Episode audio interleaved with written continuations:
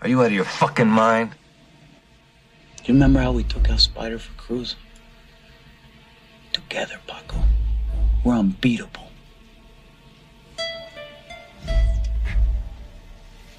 Your onda's not my onda. And it never will be.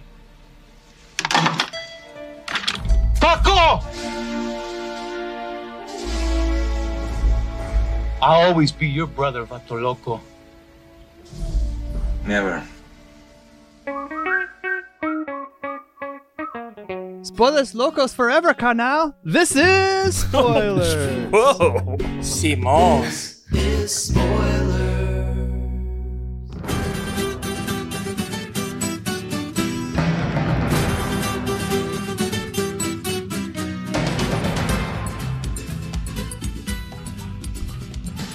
Everybody, welcome to Spoilers, a Patreon episode. Our friend Napa Valley Barbecue, aka Cheese Zombie, requested the three-hour epic with two names: Blood In, Blood Out, and what was the other name? Bound Uh, by by honor.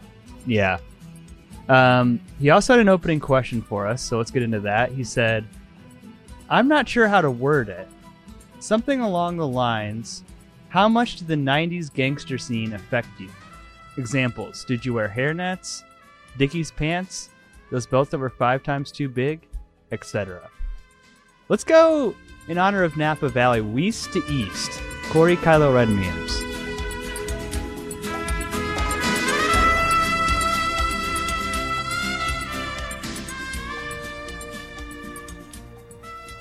Yeppa, yeppa, yeppa, Holmes. What up? This is Corey Kylo Ren memes.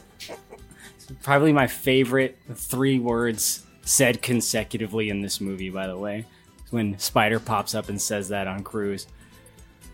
Uh, my answer to this question is yes, I was influenced by uh, 90s Chicano culture. I grew up in a Chicano town called Oxnard. I lived there until I was 14, and there were some things that kind of like affected me, even though I was kind of a grunge kid, and also, I don't know, I was a lot of things. I tried to be in a lot of groups, but there was a certain fashion accessory that I wore that was like very, I don't know, like, I don't want to say it was like gangster, but it was kind of like a gangster thing. You guys can let me know. I had to look up what the name was. It's a certain kind of belt. It's hmm. a canvas web belt.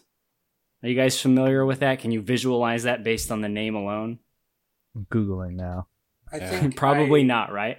I had no oh, idea. it's got this little clip thing. It's like it? the black belt that is like a cloth. It's like um, it's not like a leather belt, Yeah, but it has like the- the It looks like a military belt. What are you getting at here? Did you kill somebody with this canvas Mm. web belt?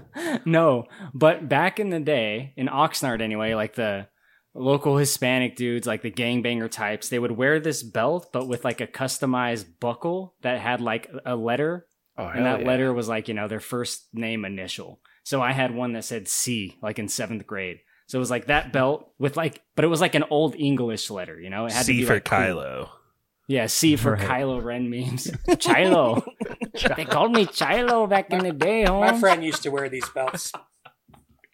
Okay, let me ask you, Brett, because this is the way it was for me. What did he have an old English letter on the buckle, or was I it don't the think plain so. buckle? It was a guy I told you about, like very similar to you, skateboarder type.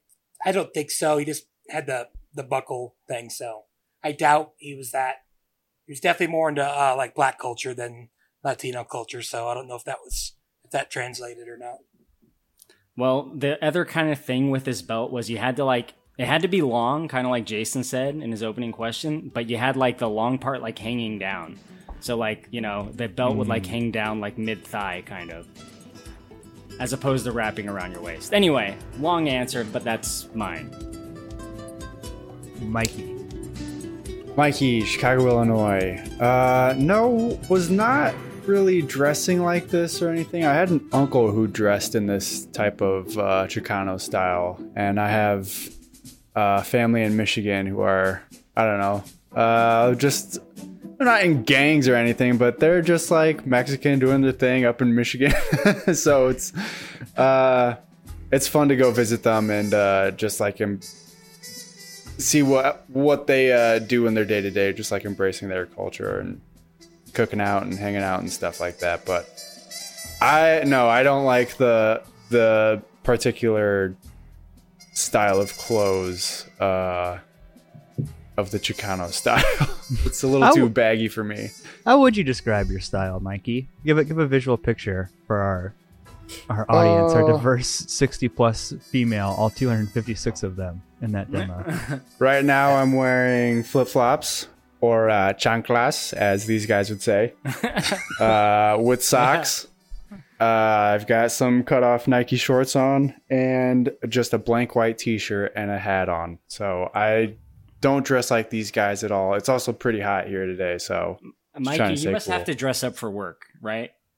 uh, I just wear, no, I mean, no, when you work in TV, you don't have to work or you don't have to wear nice clothes if you're not on TV. Even the people who are on TV wear normal stuff until 15 minutes before they get on. So, I mean, pretty laid back, but I wear usually a sweater because it's freezing in there. It's cold to keep all of the computers and equipment warm, uh, but just like a sweater and pants. So, I don't have to dress nice. I just dress warm for the freezing air conditioned rooms I'm always in.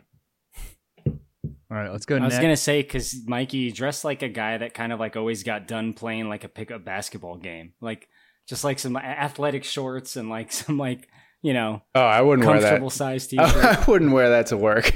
no.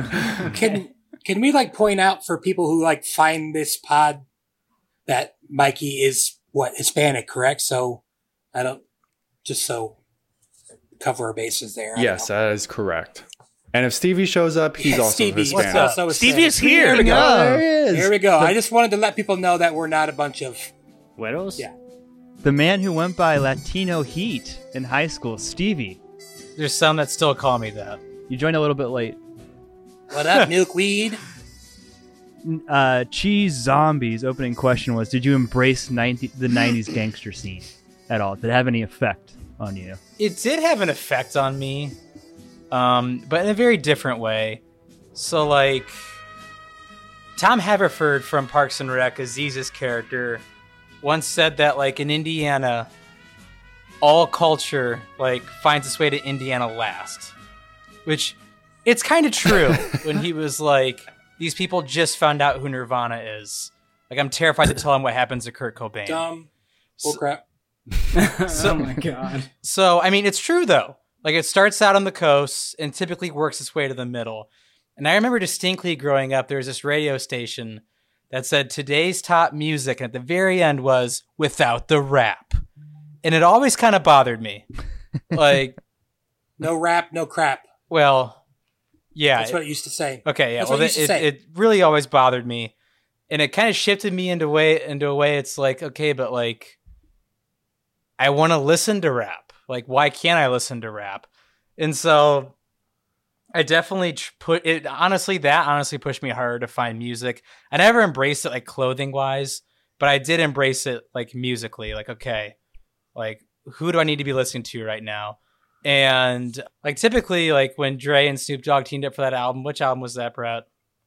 Um, yeah, Dre it and Snoop Dogg? No, the it dog was, uh, or doggy style? what was it? Dre two thousand. 2001, there we go. When that album came out, I was like, holy shit, this is amazing. And I couldn't find it on any radio station where, like, you know, in Elkhart, Indiana. So, long story short, musically, yes, I embraced it. Stylistically, I'm a pretty plain clothes dude. Today's best music Without the rap, rap. soul, hip hop, blues. you know what we're getting at here. We, we know what they meant. We definitely have Led Zeppelin. We know what they meant. And the Stones. To be fair, it was top 40 music before kind of rap became more mainstream. So, and then they definitely switched when rap got bigger. So, What station Yeah, was this? U93. we, we know what they're saying. Ah. DJ if you wanted Sticky rap, Boots. you needed to go to what, 99.1? Uh, I used to know where DJ Sticky Boots lived. That's creepy. Why? because you could hear him because of his sticky boots. no, because he his, he had a BMW that had a license plate that said Sticky Boots, That's gross. and I saw his did. apart. I my aunt lived like right underneath his apartment or something, or above him. They Hmm. lived in the same building. Well, this is Pappy. I, I didn't listen to a lot of DJ Sticky Boots. I, Cheese Zombie, I was not very affected by the 90s gangster scene, personally. Uh, I told a couple cross country stories, though. Like the one kind of like gang, gangster related story that I guess kind of uh, happened to me or happened to our cross country team is we had to um, retake our, I think, sophomore year team picture because a guy whose name was Alex Rodriguez, no relation to the baseball player, uh, was flashing a Latin Kings gang sign when we took our Oh, team no. picture. and like the coach came to us and said, "Hey, as the captains, you have to talk to him about this." And we're like, "Hey, don't don't do that stuff, man." He's like, "Oh, just you know, whatever." But I, you know, literally no effect on me. I I wore my flannels and my my t-shirts from my graphic tees. Uh, that that was pretty much the extent of my fashion. Uh, Brett, what about you? You had JNCOs. Does that does that count? No, and that was like not much, but yes, Not from- much. It's the most was- fabric ever. not for long, not for very long. But uh, first of all, we all grew up, except for Corey, next to Goshen, which I did the math like a few years ago. We have the same percentage of Hispanic people in Goshen as New York, so it's not like we don't, we didn't grow up not around culture. So I, I reject what you're saying. But anyway, I was pretty big into like musically the gangster rap thing. I, if you knew me in that time, uh, mid to late '90s, all through college, still today, I'm like a massive Tupac fan. So again, I didn't dress like that and think I could pull that off, but Tupac posters and listening to music all the time and just really into the lyrics and everything like that. So yes, in a way, but uh, Do you guys have the Dare officer? I guess I'm mostly talking to like Corey, Brett, Josh, who came to your school Officer Craig. to like discourage sagging pants. Like, I don't remember you- that. Mostly just drugs, but yeah. I remember there was like an assembly, and he was like, "You know what sagging pants means, don't you? Yeah. That means you're available in the prison yard, if you know what I mean." Don Lemon said it on CNN six years ago, so it's got to be true. Yeah, right. It, it was a very prison Mike speech, if I remember. I hate the Dementors. now Dare shows up and they OD on fentanyl, and all the kids are like, "Oh shit, don't do fentanyl." Josh, gangster culture. Oh man. We beat up Goshen Elkhart area a little bit already, what we've all gone through. But I will say, playing basketball, um, Mm, especially I have I have this memory of being on an AAU team called Tiffany's. There are dozens of us.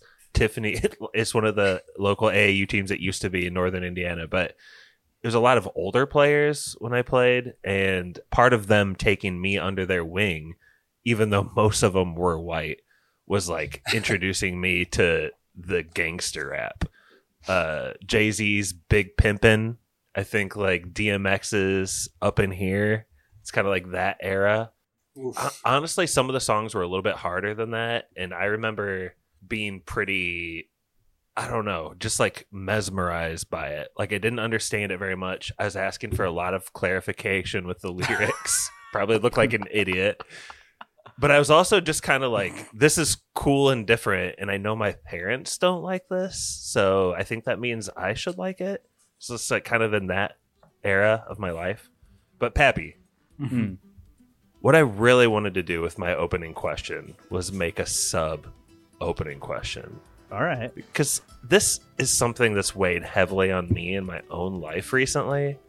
I need to know where we all freaking stand on accents because recently I thought I had been rocking a pretty good Indian accent, using it pretty funnily and tastefully. Like Yeah, India or dot or feather No, like India, That's a good question. the country.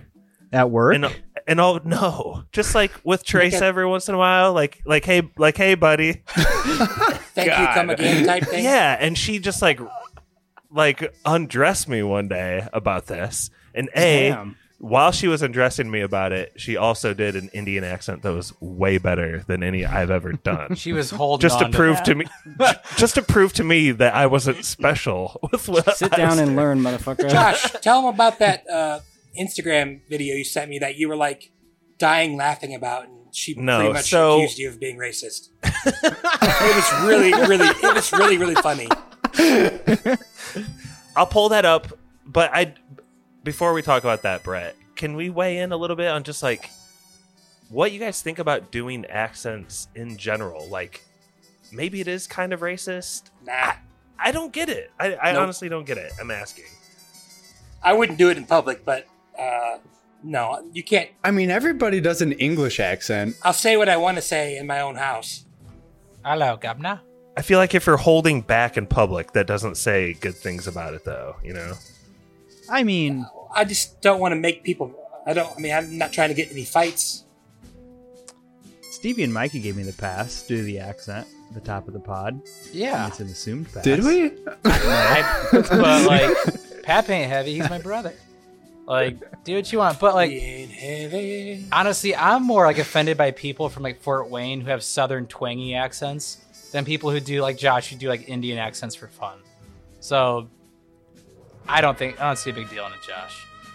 I, don't think even know what you're me. talking about, man. Yeah, because I I went to college with people who are like, I'm from Fort Wayne. I'm like, fuck, you are. it's like I grew up an hour away from you, you dumb shit. Quit talking like that. What is that? what- Like, what am I not understanding about this, Stevie? Like, you're saying people fake accents out there? Yes. It's not very south. They Fort think Wayne they're so barely- country. Fort they're in Wayne. the South. Okay, so you have to understand this about Indiana. Indiana to me has the most untouched accent you can have in the United States. There's no like extra umph on anything. It's the most plain Jane. Like if, if actors are gonna Yeah, we don't have like Mm. Kentucky, Tennessee. We don't have like Minnesota. No, we are just- Okay, but this It's is just like from vanilla. your perspective. I mean, just listen to to how whole me and. Stevie talk. Yeah. I- we're we were raised in Indiana. We have no We have accent zero whatsoever. accent. No, So like you guys think we have no accent? This is this is bad. This is a misnomer. We have an accent compared to other people.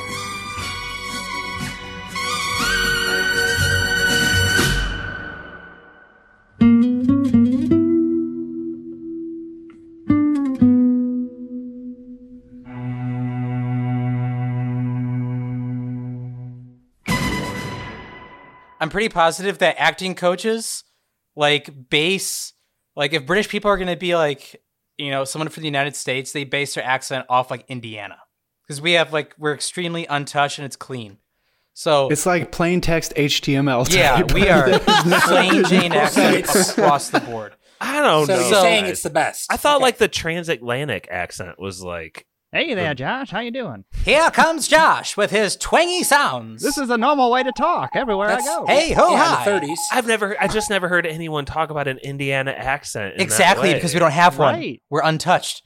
So like I tend to agree, but I feel like that's from my own perspective. So when I drive an hour south and there's people wearing flannel and cowboy boots who grew up in a two story home in a subdivision who talk like this all of a sudden, it drives me fucking crazy.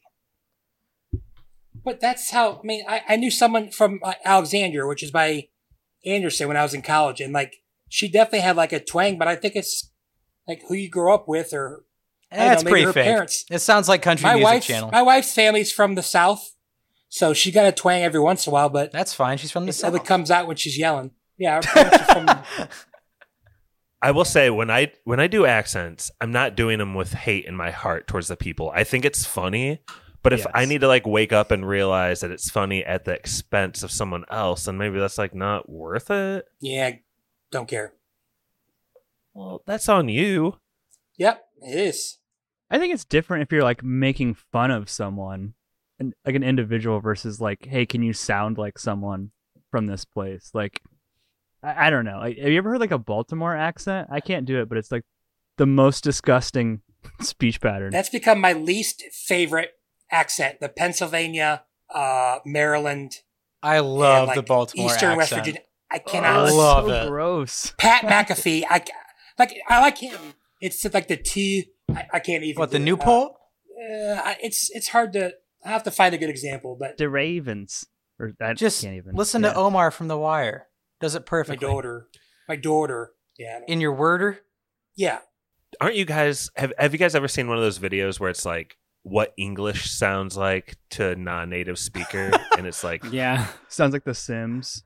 yeah, they're dancing and singing in faux English. That's really fascinating. But Brett, I was able to find that video. Do you want me to play that video Oh yeah. that you're talking about from Instagram? Okay, so it's the, the meme says no one colon and then it's just blank and then it says Hispanic parents and it goes through a litany of it's so bad. You better Actually- you better post this in the thread so me and Stevie can verify Yeah. what's going It's on. done here. by it's done by Hispanic people though, I believe.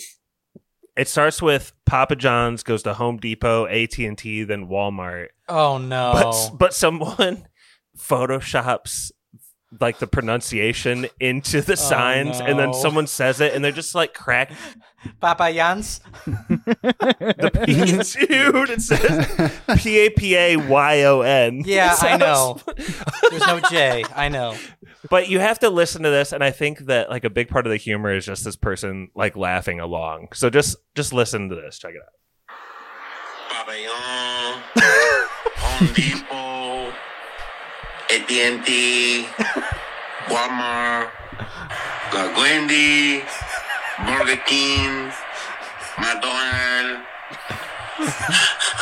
Little C- Little Caesar, Starbucks Coffee, Costco Wholesale, Gold Star Member, Dunkin' Donuts, Yankee Box,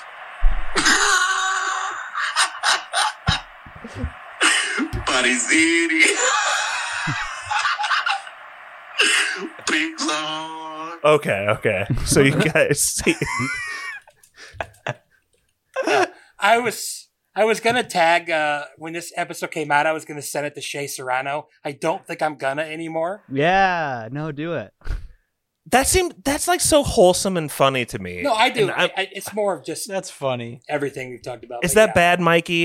Is that No. terrible? I, I is it a white guy? Who is it? I think it's Hispanic people. I think it's a Hispanic guy just kind of reading through it and laughing as he reads. When you said it. Papa Yeah, John's, I was like, oh yeah, I know where this is going. I like where he says at Starbucks with an E. I think the Probably. accent stuff's funny. I nothing's worse though than when like a white person all of a sudden like starts flo- throwing some like zest when they're speaking normally, like oh you know uh, Buenos Aires, Argentina, you know, or España or something. Like, you know what I'm I think that's natural though. I think that's really natural. I hate when people do that. I know, like, but I have a coworker who's like whiter than you know a jug of milk, and he married someone from Venezuela and became 100 percent like bilingual. And like when he's out on the floor, or you know speaking to Hispanic people, like that's different. I know, but his accent, Spanish. like his accent, just changes and it comes out, but it sounds super natural. I've heard people speak normally without a lisp, and then they change to Spanish, Spanish, and they have that like Gazpacho. Spain accent lisp while they speak Spanish. I think you have to put the accent on if you're gonna like take on the language. You know, like I don't know Spanish. I know a couple slang words, but like I feel like if I did speak Spanish, I would try to use like that accent so they'd understand me better. I don't know. It just I wouldn't be sounds like, better too. Orale. I'd be like orale. Orale. Do you have any Spanish in you, Corey? Orale. Chale. What'd you say, Brett? Do you have any Spanish, Hispanic, uh, Latina in you? Yeah, my grandfather's Hispanic.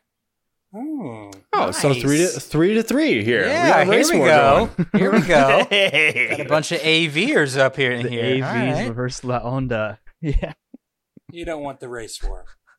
All right, we're getting into it now, Corey. I want to Yeah. start with you though. You, uh, I think you were the only one who had seen this movie, potentially, and you were very excited when our friend Cheese Zombie, uh, picked it. I like to ask you this question: How would you describe Blood In, Blood Out to someone who hadn't seen it before?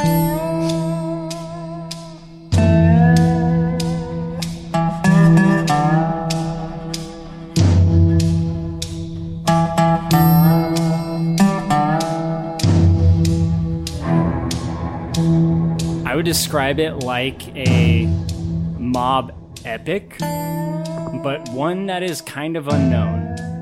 Now, I say kind of unknown because my film bro friends like you might not have seen it until Whoa. we did this Whoa, podcast. easy Some there, of you, friend. anyway.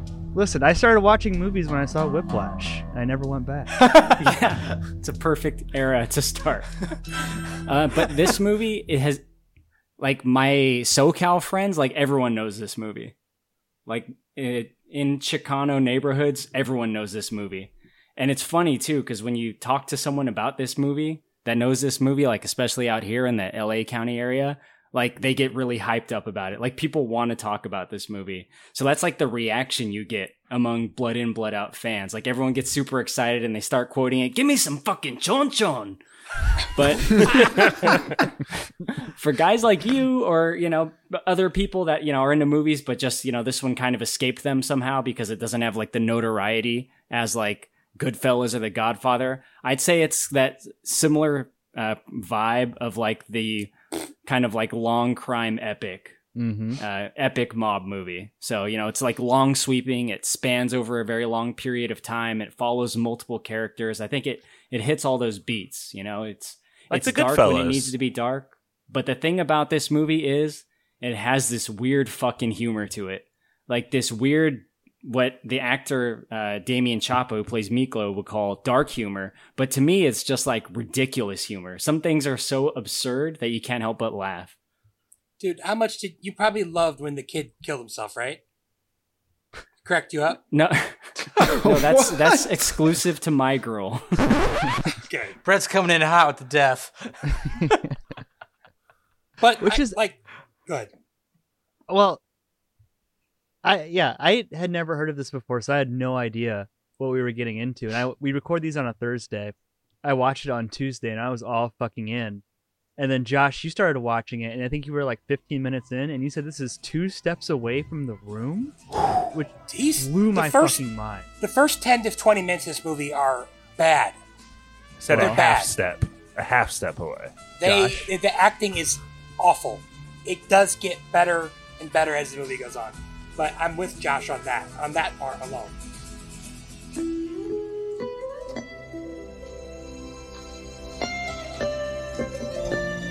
Miklo, tell those wetbacks to step on her. They ain't gonna get paid. Did you hear what I said? I heard you. Get their asses moving. I got two more trucks on the way. Already humping and you ordered too much. That's fifteen hundred bucks worth of mud. Now you tell them to get it down or they can pay for it. Mistake. Tell them yourself. Don't ever take the side of the Mexican over your father. Just tell him. Fuck you. You're a grateful little punk. I'm the one that kept you out of jail. You love him so much, get a broom and you can get the same thing they're getting paid. I'll get a man to run this room. Son of a bitch! Find yourself another slave, Dad! I'm going home! Get through! You're fired! I'm calling your probation officer! Well, Miklo's dad sets a bad precedent at the beginning of the movie, right? I think that's like Yeah. the most notable bad acting in the movie. He's like so over the top and overacting in Miklo's fa- uh, flashback. But I think aside from him, it's not bad in the beginning. Personal take. What made you say that, Josh? Half step away from the room. I think the biggest thing, number one, is Miklo's presence at the beginning of this movie. Yeah. It, he's he's like a, a post thirty white dude. Playing a 17 year old. That tree is East Los to me. It's good to be home. Que no. Hey, ¿sabes qué? Ese, my paintings made it to the finals. De veras, man? You really made it? Simon and all of Califas, I'm still in. You will. Órale. Te levantaste. They'll give the price of you homes. You're the Not best. bad for a Chicano, eh? Que no? Oye. Oye, Crucito. Pasó, sir? You still have your quills and inks? Simon, ¿por qué? All right, get down, James Brown. Put the needle in, huh? I want my VL tattoo. Hey, take a look in the mirror, Will. Does it snow in LA? Does a white boy get a VL placazo? No, he don't. I'd have my placa now. The judge and told me how these laws. Charlie, you wouldn't have shit, milkweed. Some serious shit, Holmes. It don't wash off. First sign of trouble, you be running back to your white boy daddy in Las Vegas. Fuck Ya, vato, déjalo. Oye, Miklo, just wait till your number's called, eh? You'll get one. In Indiana, violation. La jura, la jura. yeah, trying trying to blend in with the other 17 year olds who are Hispanic. It's just not working. I think the acting in general in this movie isn't its strong point. Same. And like I say that with love, okay? Because I, I I've changed my tune after watching further than the first 15 minutes, Pappy. But I will say too, like I I don't think the cinematography is like great in this movie either. And so I think you put all those three things together, like I I like what they show, Stevie. I don't think every frame is a piece of art, you know. This is more bare bones. Um this is You haven't seen I'm try- American Me, Josh. I haven't seen that. Why do you keep Higher- mentioning that? Critically relate uh, rated than this. No, it's not. 100% no, it's not. On Metascore, it's about 20 points higher. Talk about poor cinematography. Watch that movie. That movie looks like a home video. Like that movie and this movie are like purely identical, and this one looks like a masterpiece compared to that one. Okay. So that movie is it like riddled with like kind of like maybe white balance mistakes, super shaky, shit shit out of frame, stuff like that. William Forsythe, who was in The Rock and is like whiter than white paint, plays the Miklo character with a hundred percent more offensive like accent. It's a hard watch. You should watch it sometime. That is William Forsythe. That's right. Yeah, it's it's a horrifically hard watch. American Me, guys, is the other Mexican mafia movie, except they actually use the actual name of the Mexican mob, which is La M. Yeah. Uh, starring and directed by Edward James Olmos, and got a lot of people killed in the production of that Yes. movie by the Mexican mafia. And yeah, he had a he had a hit put out on him too. Wow. Going back to the cinematography though, Pep, we've talked about when you're an indie movie, you use the scenery to your advantage. And I do think they do that because like the at the beginning and end of the movie, you th- think of a lot of the images of the Día de los Muertos mm-hmm. parades. And it is cool. They're using that. You get a real like slice of life. But if you're looking at just like shot by shot, none of them are like like y- y- y- there's not like great sunset vistas or anything like that. You know what I mean? It's just very much ground level sh- shooting, I guess. Does that make sense at all, Pappy? What about the tree? Yeah, the tree is tree. We get a we get a whole helicopter ride for end credits to get back to the tree. Yeah, bro. Tree, That's tree is it's East Los to me, Holmes. Yeah. I'm ready to get more positive, guys, because I love this fucking movie, and I'm so sorry Good. that I didn't like the first beginning of it. I'm sorry. I'm sorry. Josh, this movie like follows like even in the beginning it follows the rule of a glorious 90s movie. I think that's Josh's problem is uh he's not taking into account that this is a 90s movie. Name a 90s movie that has like amazing cinematography that you're just like, "Wow, what that's fucking incredible." Like this is just a List. dad this is a dad afternoon fall asleep on the couch type movie. Four hour block on TNT. Five and a That half. This is Jugger level cinematography, though. Oh my. No, Josh. Dude, you are That's just not true. There were whole things in Jugger you couldn't see. I'm going to shank Josh the next time I see him. And I would also say th- the acting. We acting's all like not bad. Jugger, except Pappy. So it's fine.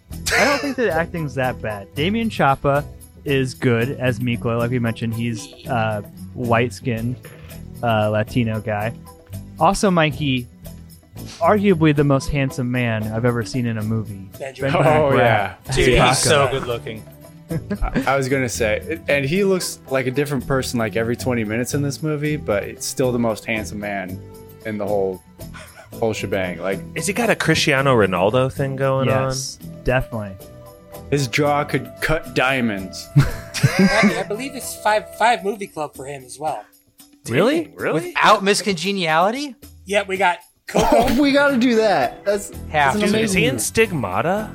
Coco, Doctor Strange, Oh. this movie, Demolition Man, and crap. Just looked it up. Catwoman. Catwoman, yes. Catwoman. Oh.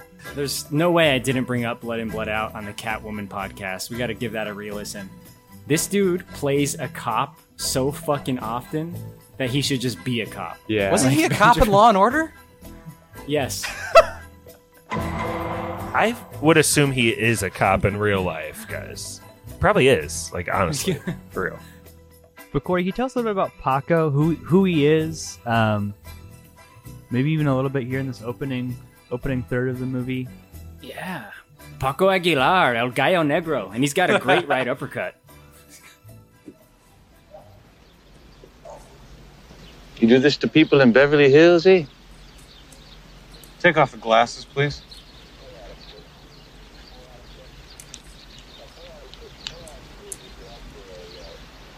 You look familiar. You got a record? Y- yes, sir, he's got a record. He's got a great record. The Black Rooster, 13 KOs. Paco Aguilar, El Gallo Negro. He's got a great right uppercut. You, uh, used to train at the boys' club, didn't you? Two years, second division Golden Gloves, till, till he broke his wrist. Yeah, I remember. See? Really what the... This your car? Well, I, I just painted it, sir. What do you think?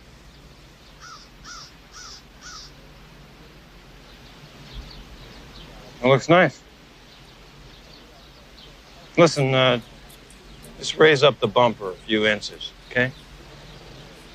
Like your uppercut. Thank you, officer. We will, sir. That's all right, Joe. Let's go. Culero didn't have that fucking badge between us. We see who ass was who. Shut eh? the fuck up, you say. Don't be using my boxing anymore, eh?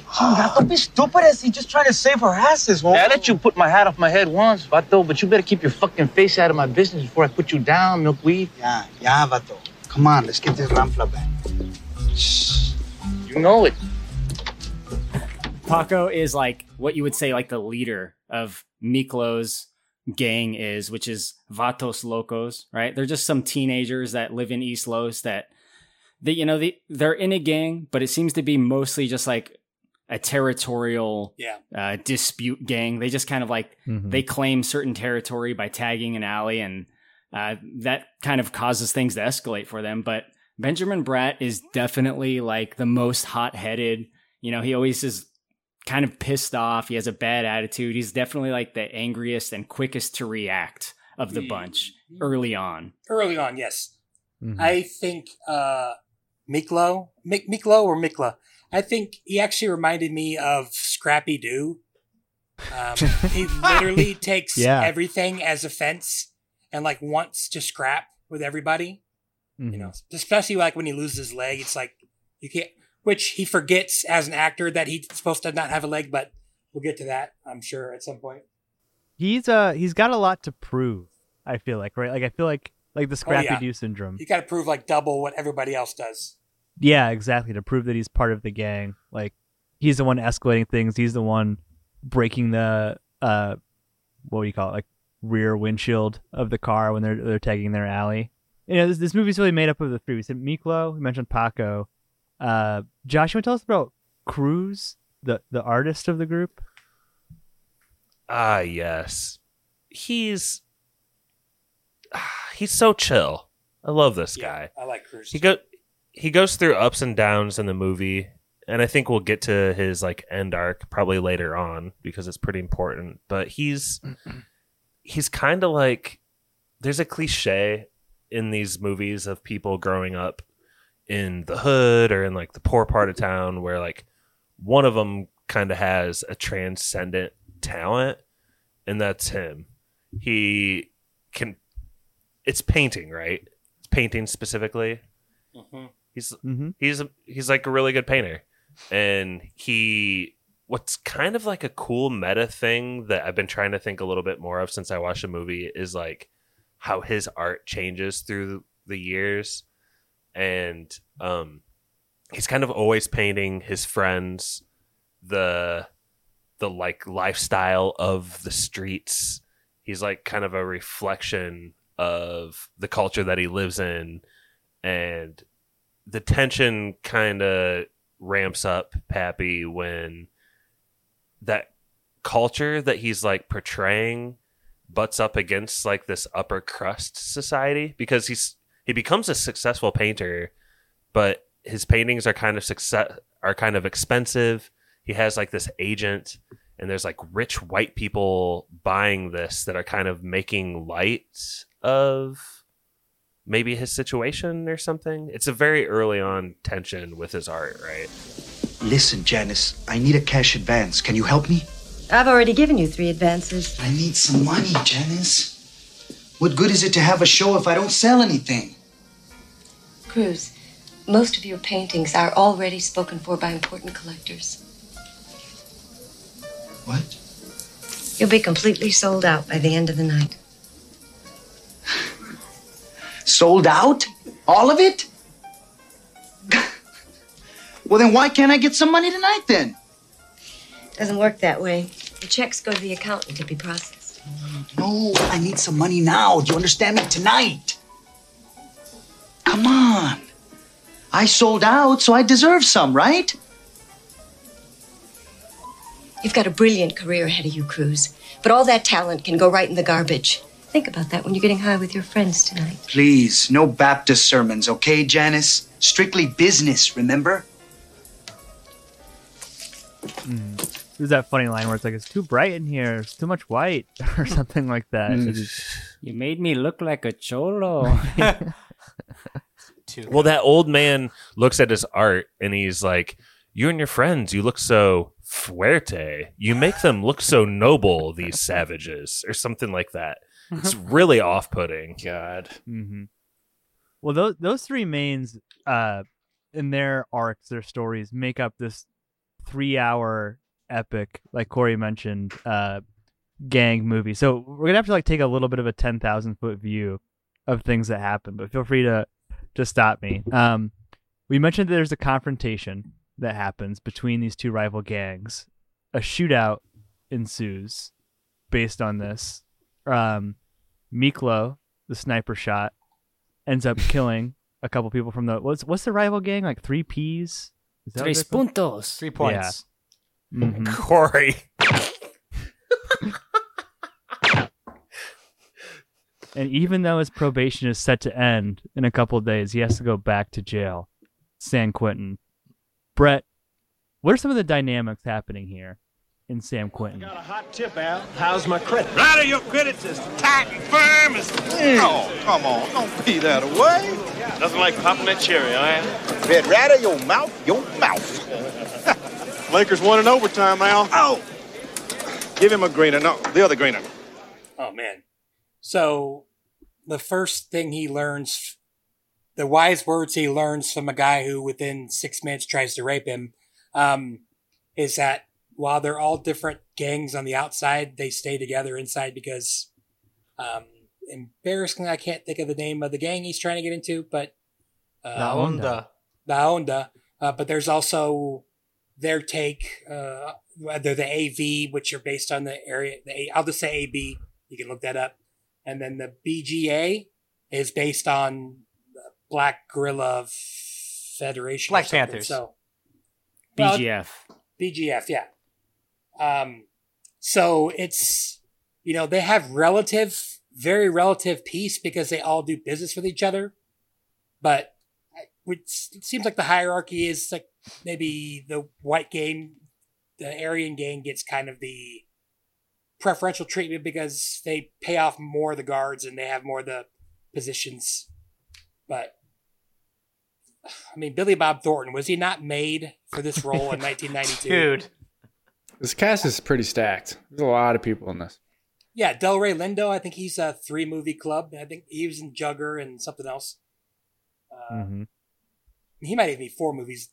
He plays the uh, gang expert in the prison. He's actually the leader of the BGA. Oh wait, who is the gang expert guy? Ving Rhames. Who is- Ving Okay, Rhames. okay, Ving Rhames. Mhm. Yeah, edit that out. um, They're hey, both- who was the warden? The real warden of San Quentin Yeah. at the time. Whoa. But yeah, so they did. They actually did film, I believe, in one of the wings of San Quentin, and that's a dynamic. That that's what I would say. Pappy is a dynamic, and he's uh, trying to prove himself to La Onda throughout the first uh, third of the movie, first act. So I would say that, and they're kind of trying to navigate to keep the peace, but also uh, get more of the piece of pie so their lives get better. hmm And even though um, Miklo's been in prison before, he hasn't been in San Quentin, so he has to kind of learn the the ropes here. Uh, Corey, do you, do you tell us a little bit about Popeye? Uh, Popeye's a fucking lunatic, man. Popeye is crazy. There's some really crazy characters in jail. Al, I'm sure we'll talk about Al soon, but Popeye, you know, he's kind of explaining everything to Miklo, but like he's interacting with people along the way. And Popeye just has this weird fucking cadence that's like it's like almost like ir- not reproducible. Like the shit he says is crazy and the way he says it is crazy. That's smokes for you. I don't really smoke cigarettes. Eh, pues que no importa, in the pinta, that's like cash. Got a little something else. Some juju weed. I smoke that no more. hey, you don't mind if I keep you under my wing for a little while, you know? I mean, I gotta take care of you, eh? Hey, we homeboys, right? Eh? Broken ladies, loose rules, vato. Gracias, Órale, okay? Simón.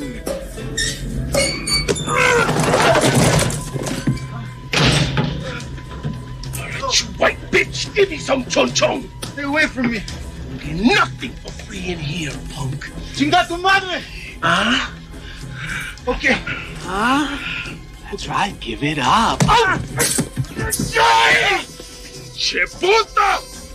Ah, ah, la quieres las duras, ¿eh? You want me to take it? Huh? You want me to rape you, eh, puto? Huh?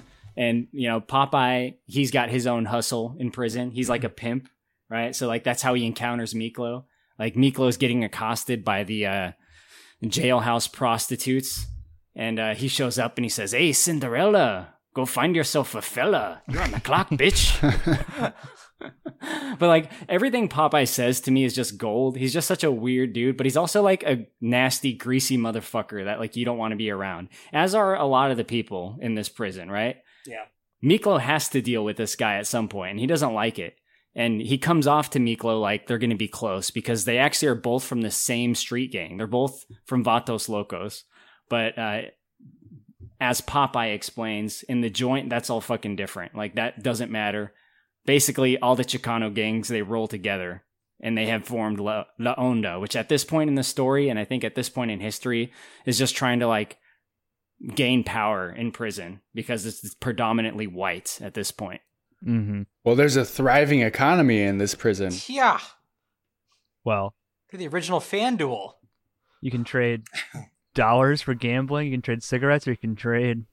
Every, every, well, a lot, of, Booty. a lot of things just revolve around drugs. Apparently, drugs are the big thing that makes the money flow in this Stop place. looking apparently. at boobs and look at the boob tube. Pulls in the worst TV of all time, but it's probably amazing back then. It's in the 70s, man.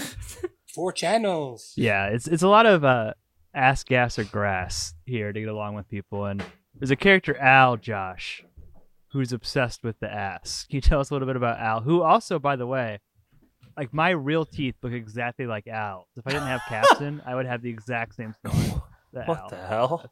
yeah, monkey bars got me third grade. Uh, Al is living in Lunch Lady Land. Yeah, he's got a lot of power. Uh, hoagies and grinders. beans. Meatloaf sandwich. Lapido. Anyway, Sorry, no uh, tortillas. You're catching a ride on the wrong train. You ought to be up here at the front of the line, ahead of those jungle bunnies. I don't take no free tickets on no one's train. Now, you take a ticket or you get run over. It's better to uh, ride up front, first class, eat with the white folks. Know what I mean? this man is like the head honcho of the kitchen, which not only is probably like a good job that people are jealous of, but also he's using the job as leverage against people he does and doesn't like. Mhm. So if you're someone he does like, aka someone with white pasty skin, he gives you a nice juicy plump pork chop. And if you are someone with more melatonin, uh, more pigmentation, if you're of, of darker color, he will give you no pork chop. or give you some sort of bullshit excuse or give you like he gives someone a pork chop that looks like it's just a like one bite of another pork Yeah. chop that had fallen off or something. He gives you a piece of shit on your plate and he tells you to like move along and it seems like the guards have his back too so he's just like this presence he's a dick about it. He's getting money for favors. He's just using this position of power. And also pappy he's like he seems like he's six foot six. He's just like a big dude right? Like a big 70s dude.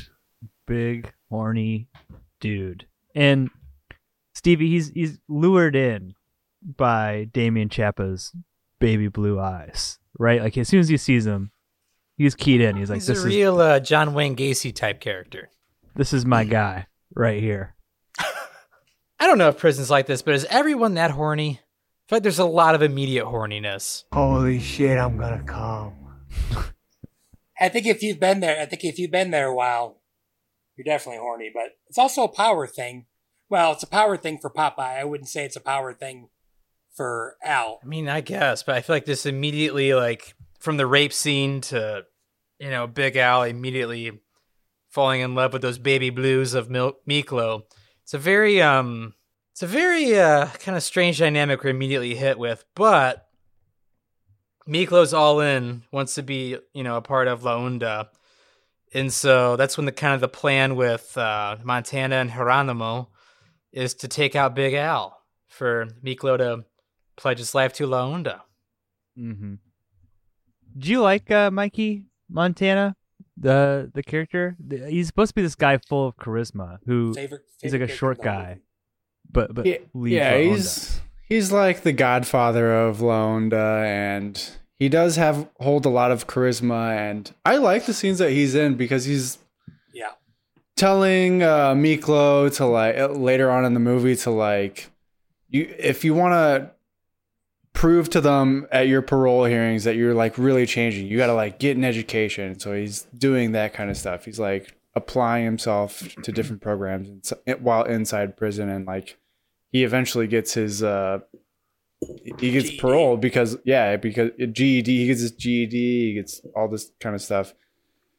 Uh, because he listens to this guy and I don't know what this guy did to stay in prison, but like I think he's a lifer or something because he seems pretty pretty normal now. Like he's very smart and uh, encourages a lot of these guys to like apply themselves and get their GED and stuff while in prison. But uh, yeah, he, he holds a lot of charisma and he's the leader of La Onda and it's pretty devastating end to his story later on. But uh, yeah, Tomorrow is your day, widow. Tonight, you must read the black book.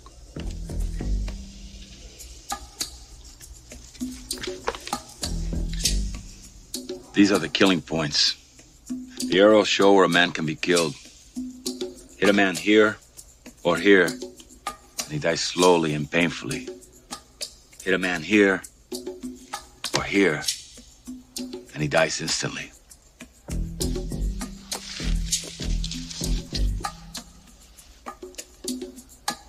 You get to the kitchen in the morning, look in the largest stock pot. Jeronimo will be watching. If you're successful tomorrow, you'll become one of us. If you fail, you die. He makes a mistake here. Yeah. He orders Big Al to be killed. And I truly think this is like really good writing. I think that's directly why he kind of gets killed himself at the end.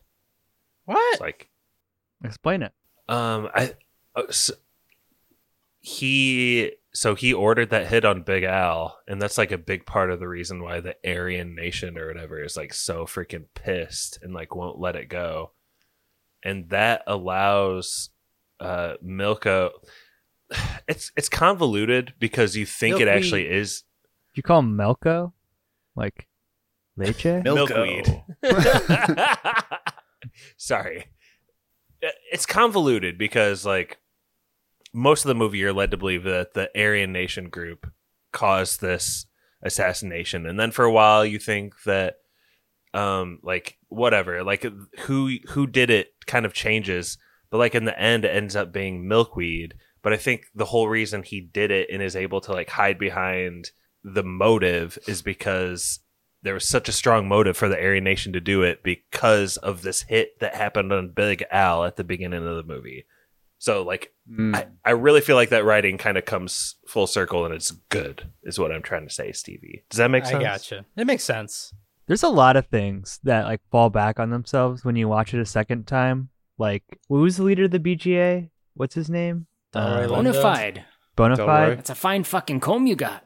Yeah, they they point out his comb a lot, which ends up being a, a huge integral part later in the movie. Um, but Corey, while all this is happening to Melko in prison, things are Melko. things are not all hunky dory on the outside. What's happening to our other two main characters? Well, Paco was arrested along with Miklo, but we don't see him for a while. And eventually we see that he got the option to join the military because it was Miklo that killed someone, right? Obviously, Paco did assault uh, at least one person, but uh, he joined the military and his path leads him to the straight and narrow. He eventually becomes a cop, but there's kind of a cool scene where it's it's like a misdirect into like the route he went in his life as the years pass right? We see him looking like a fucking weird, strung out hippie Grateful Dead type, and he's like buying drugs from some fucking very unusual ladies. And it turns out he's there to do a drug bust. And it's kind of a cool reveal. You know, we get Tom Wilson in a fake goatee, which is kind of funny to see. Yeah. PCP is very explosive. Boom. I hate to lose such a handsome customer. Ooh, mommy. That feels good. Pero cuidado con el chorizo. Might need it for later. So, did you really make this stuff? You a chemist? I worked in a medical lab. Simon? Good, Hey, baby. Have you ever had a threesome? Hey, baby, let's take care of the deal first, okay? What's the matter? Too much for you? No, I just like business before pleasure. He's a fucking. Rolly! Get in here now!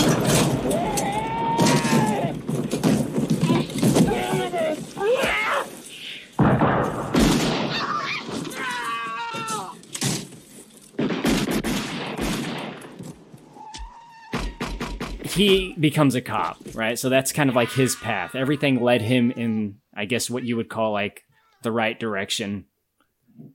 Cruz, meanwhile, has continued painting, but like his back injury, I think, is the main reason that he ends up kind of losing it in terms of like his career path because he hmm. ends up becoming basically an opioid addict, addict because his back Yeah. is like completely fucked from the gang fight at the beginning.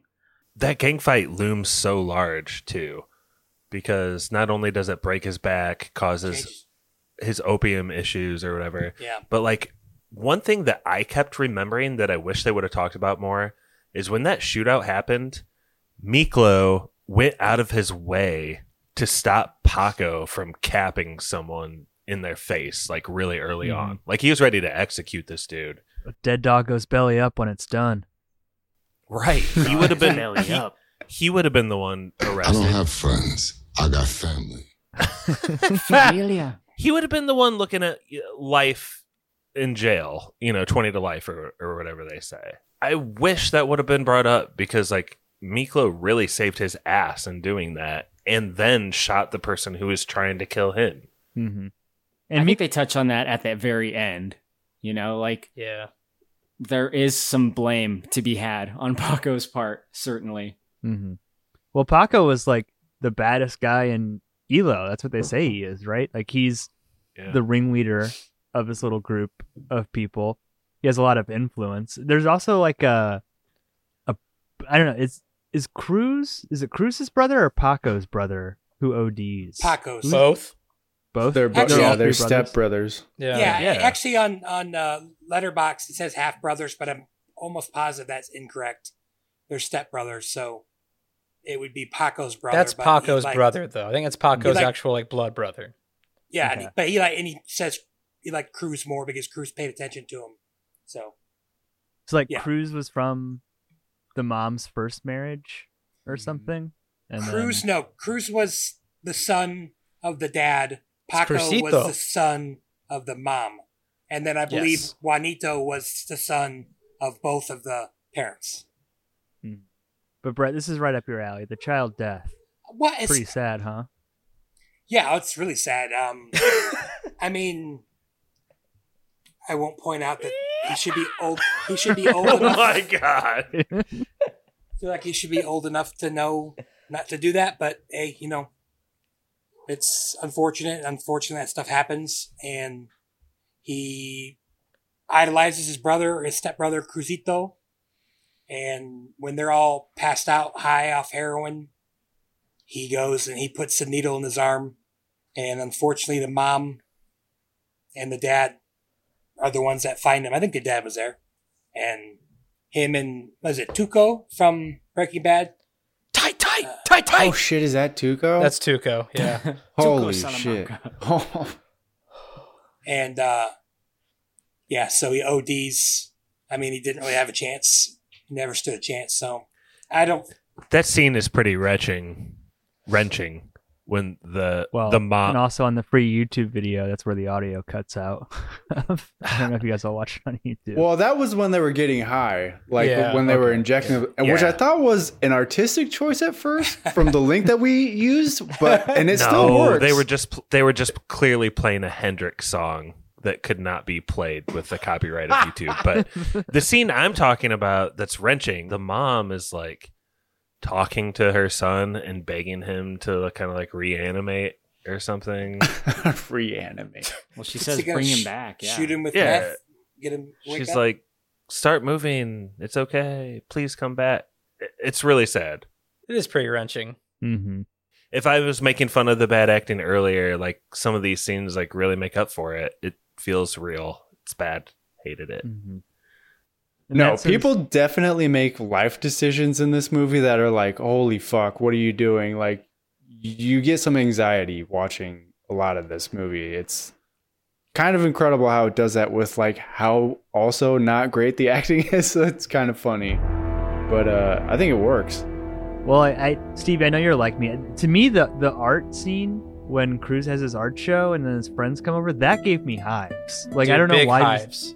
Dude, it, it made me so nervous. It's like they're gonna blow this for him. You know, I, I don't know. Did it? You got the same anxiety from that that scene that I felt. Yes, and this movie does something that I appreciate so much, which is it's not a Hilary Swank movie.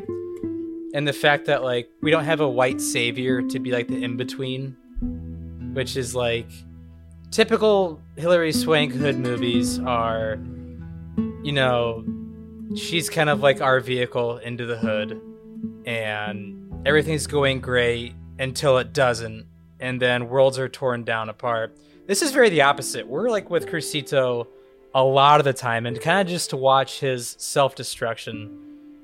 It that art gallery scene alone, where he leaves and comes back, is like hives times a thousand. It was really hard to watch.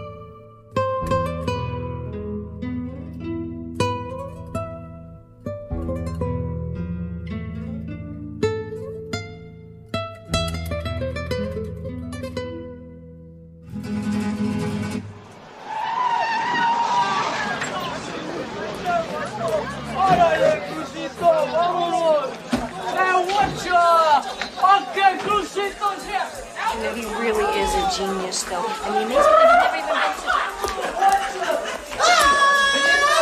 Belinda, Belinda! Here's my ticket. Hey, Belinda, mija, you're too uptight. Come on, this is my show. Hey, hey, hey. Frankie, Frankie, empata. Te quiero presentar. I want to present you my friends. Is Lois, Hello. Jerry, Hello, Gerald, Gerald. Gerald. These are the polivoces. You have a good time tonight, huh? Hey, carnales. Crucito! Crucito! Cruz! Hey, Holmes, Holmes! Hey! Made me look like a cholo ese. Chale, como un chulo, culo. Ey, ¿Qué le dijo una nalga a la otra? El del medio es hippie. ¡Ya no le vendas! ¡Vénteme! ¡Vénteme, carnal! ¡Te mato tu chingado! ¿Qué? Los filoreo aquí, este. Oh, la jetita, mata la jetita. Daniel, get them on their feet and out the door. Artists, folks. Just artists being artists. Drink up, enjoy yourselves. We got art on the walls, on the floor. This is the happening. We are going to read about this tomorrow in the papers. Let's celebrate artistic freedom. You had all this planned, didn't you? That's part of the exhibit. I love the rich white people like, oh, this is part of the exhibit, huh? Oh, this is fantastic. Artists being artists, folks. Life imitates art. Uh, But she Brett- also calls it his his agent Pappy. She if we can just talk about her character for a 2nd Mhm. She totally calls out like, "I'm going to give you this money, and you're going to go get high with your friends." And when you're watching the movie, you're like, "No, Cruz is like he has to pay off this debt, and he does deserve some of this money. He's not going to just go get high." And it's like smash cut into him like coming back into the party, just giggling like he's the highest motherfucker around. He's laying on the floor laughing. Him and Tuco got that Walter White shit going. I hated all I that. hated it like it made you uncomfortable, or you didn't? Yeah, yeah, think uncomfortable. It was good. Yeah, yeah. What's he on? Yeah, what were they on? Were they that could not have just been weed. Whippets and alcohol? Nas. Nas. Now we're talking. Got some chocolate chip cookies and all hyped up from the sugar. It's just cookies, eh? Mountain Dew.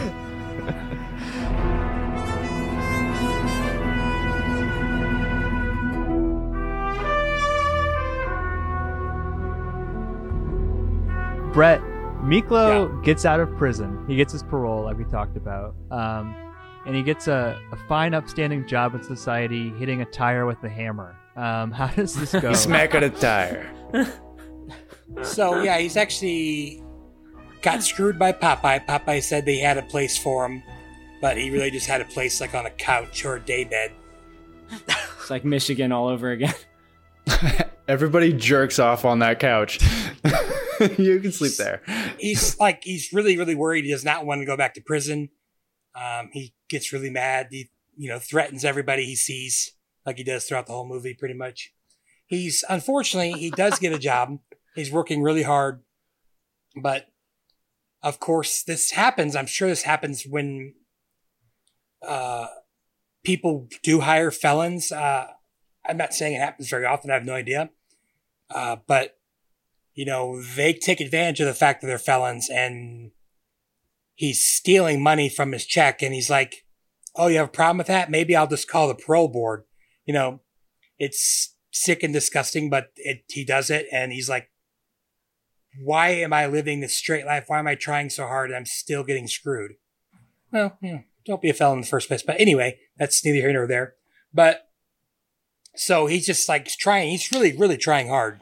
But then him and Cruzito come back, and I don't know, local drug dealer, uh, local kingpin type is there, and he's trying to get Popeye to do some big job.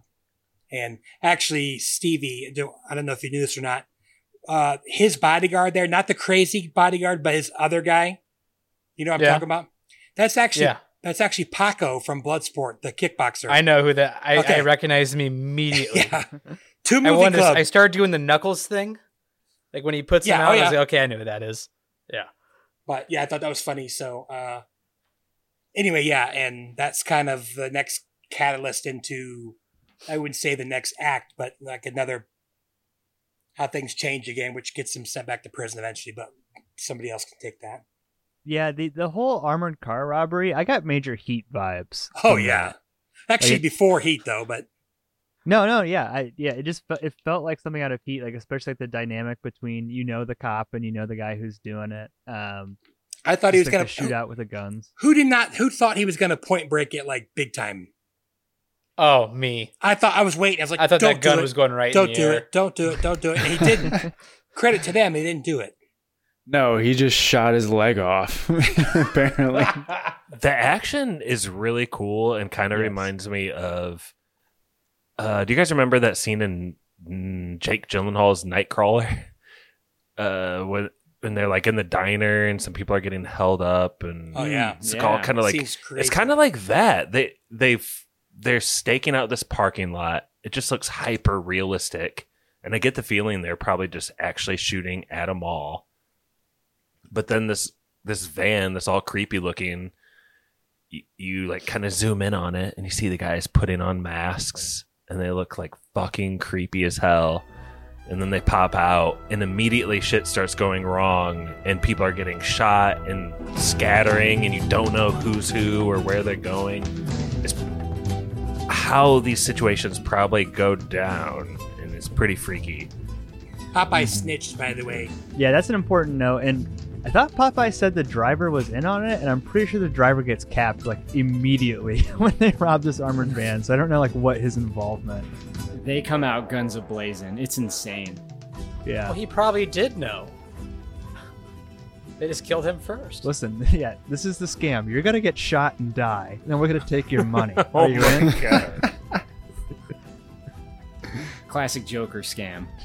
Yeah, exactly.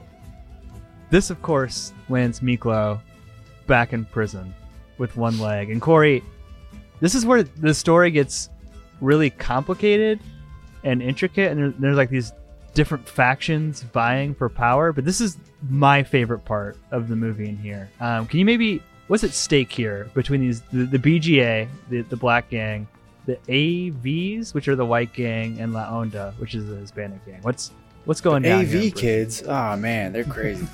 Fucking nerds. yeah, so like the the power struggle is getting more intense because now drugs are involved. And like the drug trade in this story was pretty much monopolized by the white gang, the AV. But uh, now La Onda is starting to become involved. And, you know, it's like your classic, like, kind of Goodfellas, like, complications, right? Like, once you get drugs involved, things just start going really fucking bad for everyone. And a lot of people start dying. And I think Yeah. that's what you mean with, like, the complexity of it. And Um, like Goodfellas, sorry to interrupt, but like the rise of cocaine as a recreational drug in America, right? Like coinciding with Cocaine is America's cup of coffee. That's what I hear. yeah. That was a white guy that said that, or what? Two The- people said that. The, The, oh, the guy okay, said yeah. that in a, the law library. Oh yeah, that's how we knew they were working together. Market is there. Cocaine is America's cup of coffee. Órale que no. Simón. Oye, check it out. I'm making so much feria right now. It's making Miklo's gambling book look like bubblegum change. We don't start wars to become dope pushers. Yeah, but uh, there's like kind of a, a, a difference here, this prison stint with Miklo, in that Montana is kind of going through that thing that happens to a lot of people when they get older, where they start to like calm down, right? And they start to like think more intelligently and less brashly. And Montana really doesn't want them to be involved in the drug trade, despite the power and money that it will give them. And Miklo does. Now, Miklo kind of like gets with a fellow that we see a lot in this movie named Mike. Magic And Mike. Magic start- Mike. Ma- that's right. They call him Mhm. Magic in the movie. So Money it's Mike. Magic. Channing Tatum. Yeah, it's Channing Tatum basically with a mustache. he is pretty big, I'll say that. Uh, but they kind of like start forming their own plan, like kind of behind Montana's back. At least they get the ball rolling on that pretty early on. And then the movie like forgets about it for about 45 minutes and then it reminds you about it. But as a kind of an, an aside, there's a moment that I love in this movie and it's when they're formulating the plan in the shower. It's magic Yeah. and it's Miklo. And it's just a line that I've always liked, I've always latched onto. But like as much as I've quoted this movie with other fans, I've never had anyone like pull this one out of nowhere. And it's when Miklo is talking to Mike and he says, uh, he's like, Onda should take the money left in the gambling book and make a buy. And it's just Magic's reaction. He goes, Yeah. It's the way he says yeah. if you put in the clip, you'll know exactly what I mean. Whether we like it or not, the dope business is where it's at, Magic. If the ABers and the BGers control it, they control everything, including us. Fucking ASA. Carlitos was right. No, he was stupid for selling out to the ABers. Onda should take the money left in the gambling book and make a buy. Yeah, I know a connection. but the council won't approve it. We should do it anyway. You want to die, SA? If I have to, I will. Yeah. Yeah, Stevie. I what did Montana do? This is a this is a good Stevie question. Why does he not get to see his daughter for 14 years? Because he's by far the most.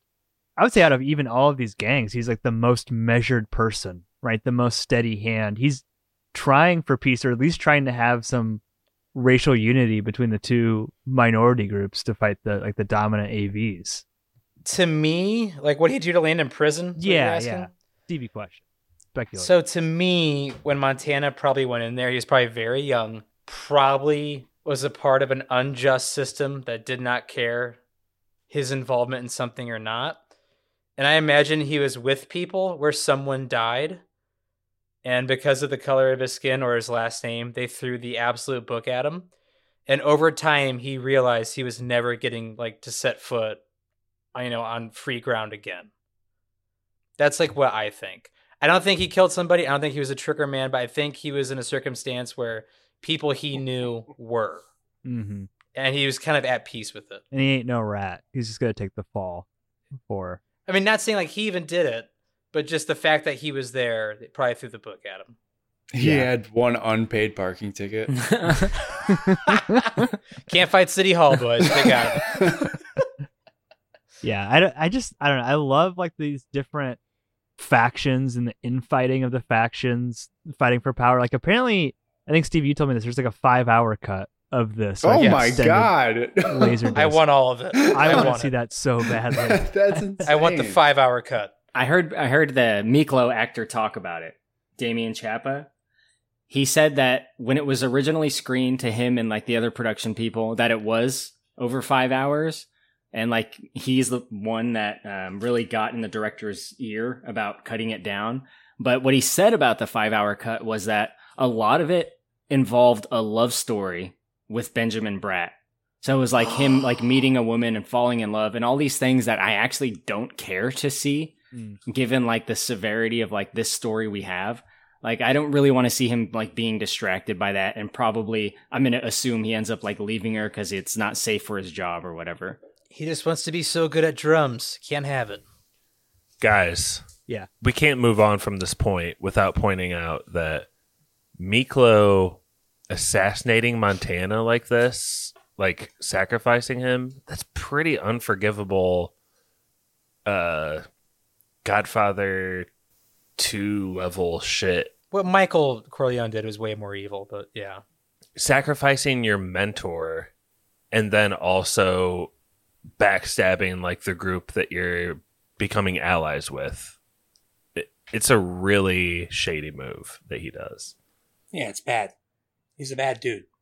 But he did it all for La Onda, Brett. Exactly. That's the way he saw it. He it. basically said that was his father and he killed him. Josh I doesn't. It, I get it. He did it to survive, but it's still murder. So Josh doesn't get it. I say. Charlie. Charlie. I like the way that the movie doles out that information, though, right? Like, because Corey, you mentioned this. Like, you you know that there's some infighting happening within the group, but I mean, I, like I said, I saw this for the first time for this podcast. I did not see the reveal that Miklo was behind um, Montana's murder. Do you want to maybe just talk through that, Corey? Um, how that all goes down and how all sort of hell breaks loose, and where there's war, there's opportunity. Yeah. Well, Montana is killed, like you guys said, but I'm going to talk about that scene first because we spend a little bit of time with just Montana for the first time in the movie. And it's because the movie is explaining that, you know, he's being transferred to another prison to help negotiate peace with the BGA at another facility, and the warden has uh, facilitated this whole thing. So he's in this like transitional jail, and Montana is preparing to meet his daughter, who we actually see on screen, and she's preparing to meet him. and he's getting ready, and he has this like really nice old. Uh, this kind of like old black man in the cell next to him is kind of like talking to him about it, and they're reminiscing about like what they did on the outside, and they like were both they both picked fruit, which they actually enjoyed, and they kind of I guess bond over that and Montana is getting ready to see his daughter. It's the day of, and the guy like helps him get ready by like holding up the mirror for him, and he's like, "Oh, your daughter's gonna be so happy to see you," and then boom, he fucking stabs Montana right then and For there. cheap times. For cheap times. Cheap time, motherfucker. That's a great line. I won't do that one. Such actually. a I great line. Stop there. yeah, I guess some accents are okay, some accents are not Yeah. okay, Josh. That's what we're coming down on this. I'm drawing the line at the cheap times. It'd have been great if that was Morgan Freeman. That line would be great out of Morgan's mouth. that was for cheap times, motherfucker. It was for cheap times. Cheap times has the upper hand now. That's my joke. That's so stupid.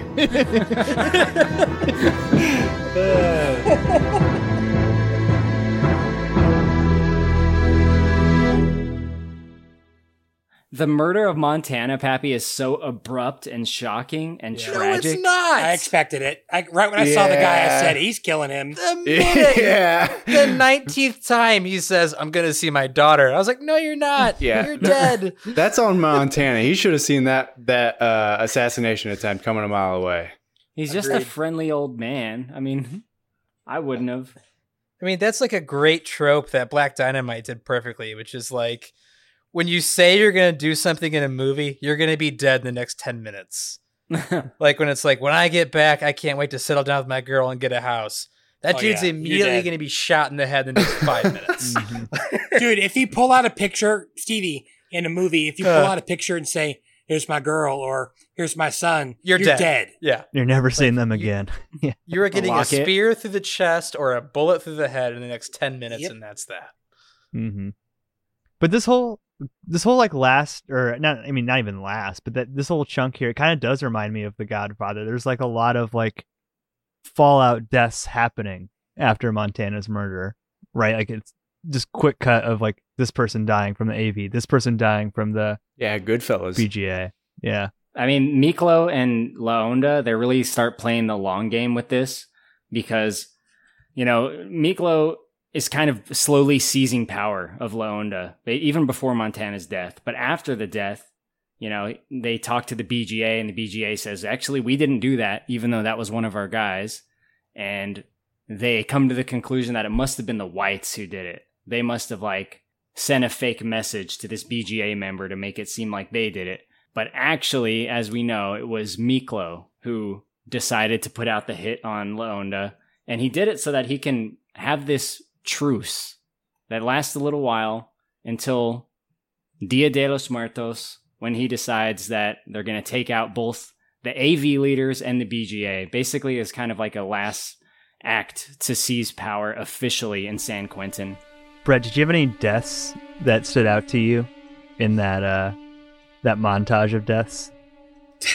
the one that happens to uh, Red Ryder's a pretty bad nightmare, uh, burning to death with a bunch of chemicals Mm. on you, whatever. Uh, I, I think getting stabbed with a shank is is up there for ways I would not want to die. So pretty much all of them. Actually, I remembered. I don't know if I saw it on TV or, but I remembered the Delroy the Bonafide scene where they locked him in there. But I feel like that's maybe the only part I'd seen. So uh, that one sticks with me a little bit because he's he's a baller. He's he's not going down lightly, and he only pretty much dies because he takes a a, a shank to the back of the head. So Goes all the way through. That was an interesting practical effect there. I'll kind of wonder how they did that. It was really cool. It's a pretty long, yeah, pretty long, uh, like pole coming out of his neck. Method. And then they l- retract it. Method. Makes you wonder if they shot that in reverse. You know, I think there's really cool effects in this movie that are unsung, maybe not talked about a lot, like Miklo's leg. Sometimes it looks pretty fucking amazing. Mm-hmm. I'm sorry, CB. I just want to go back to you saying they shot it in reverse. Like they stabbed him, then they pulled it out for the effect. Like, what- what do you mean? Like he was pre-stabbed, and then they pull. well, it makes me wonder if they, you know, if they set it up to where it's already through, and then you could show him like pulling it out. Hmm. If that makes sense. Yeah, yeah, that Mm. makes sense. I like the guy who they electrocute too. Like they just spill a bunch of water on the ground and drop some like, spark plugs. and he First drops all, the. Was that Billy Bob? No, I think Billy Bob got choked out in the metal. Yeah, you got lab. to Garrett garroted. Where did they find Billy Bob for this movie? Would have been pretty, pretty young. Like he wasn't famous yet. young? how he old looks was he? about 45 in this. He's always been 45. yeah. Also, I don't think we mentioned Danny Trejo is in this movie. I mean, Who also Superman. looks about 55. He was born 55. I was gonna check how many movie club he was in, but I was not gonna look his 421 credits to find out how many he's been in. This is prime Trejo right here. So Billy Bob was born This is like what made him famous. 55. I think Sling Blade made him famous. No, saying about Danny Trejo is Geronimo. Oh, yeah, I think this was his first role with lines. Yeah. I like when Oh, they take I- the I wish picture and he like puffs out his chest in the picture. That's like one of my favorite moments from. Hey man, he was like a near Golden Gloves boxer. Oh, he's ripped Okay, as shit. but He's they're not really giving short him a in bunch prison. of. He's not given a bunch of lines in this movie. Very sparingly. except for Simone. Oh yeah, not a lot, but you know, he's he's he's a good presence to have, and he looks the part. It's because he like was the part, and I guess to connect this back to American Me, which Stevie probably knows about. I said a lot of people died in the making of that movie, which is correct, but also Danny Trejo was like close with the actual leaders of the Mexican mob, and they had a hit on uh, Edward James Olmos. I said that at the beginning of the pod.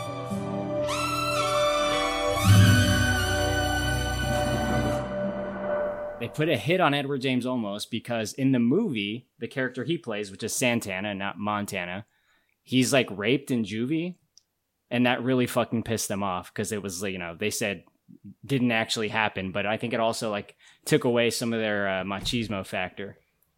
Just go ahead and edit out earlier in the pod when I said that whole story.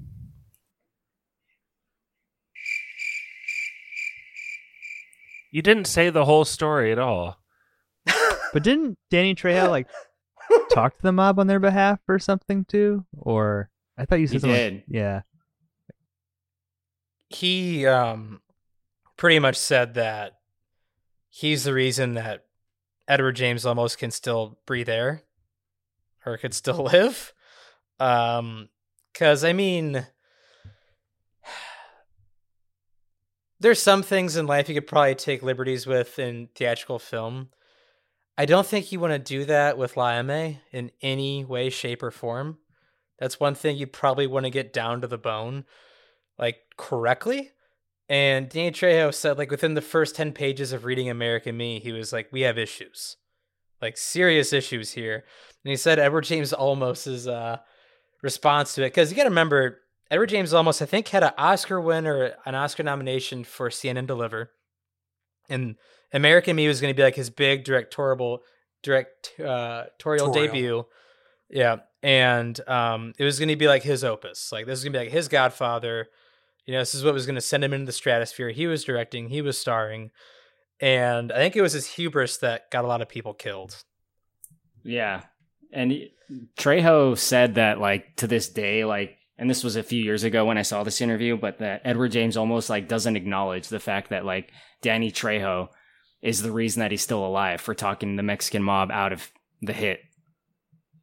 Well, I was doing some like cursory internet research to try and figure out, you know, why have I not heard of this movie before? And Hollywood Pictures, which was owned by Disney at the time, so Eisner, Eisner. Production.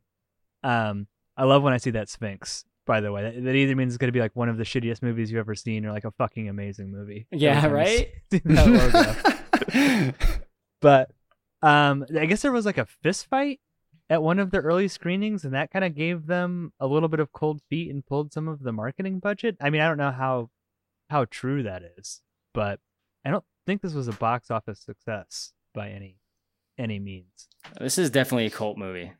Yeah. Well, I, This movie is like in circulation among like Chicano communities all over, especially SoCal, in my opinion. But I think it's it's well beloved now, but I don't think it was very much. I so at think the time. actually, actually, it was a humongous bomb when it comes to money. But I read that uh, the them switching the title because they panicked about American Me and like the Blood in Blood Out, and they that's why they actually officially released the movie under Bound by Honor. But like all the previews and posters said Blood In and Blood Out, and then like a year later they released it, re-released it as Blood In Blood Out, and it just went way over everyone's head. And like it's just really really poorly marketed because disney panicked about what it was about and the name and everything like that. So it was kind of a cluster. Yeah. Blood in, Blood Out is a much better name than Bound by Honor, right?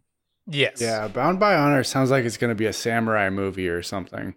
Sounds like I'm gonna watch a guy go in the Navy if I see a movie called Bound by Honor. Yeah. Uh, There's a lot that we skipped over, obviously, so maybe we can get at final thoughts. But the very end of the movie, when we have the the mural that Cruz painted, and he and Paco go to go to visit it. Uh, can you tell a little bit about Cruz's speech here at the end? Um, did it move you in any way? Doing here? No llores, vato. Nomás ven. Come on, man. Man, you got me out of bed to come down here. Think you lost more than your hair, vato. Ha! Don't believe all that shit you hear about Samson, eh? I'm just stripping myself down to the bone, home. yeah, what if I said I wouldn't come? Shit, I knew you would come. Shit, what ya? Come look at yourself in the mirror, eh?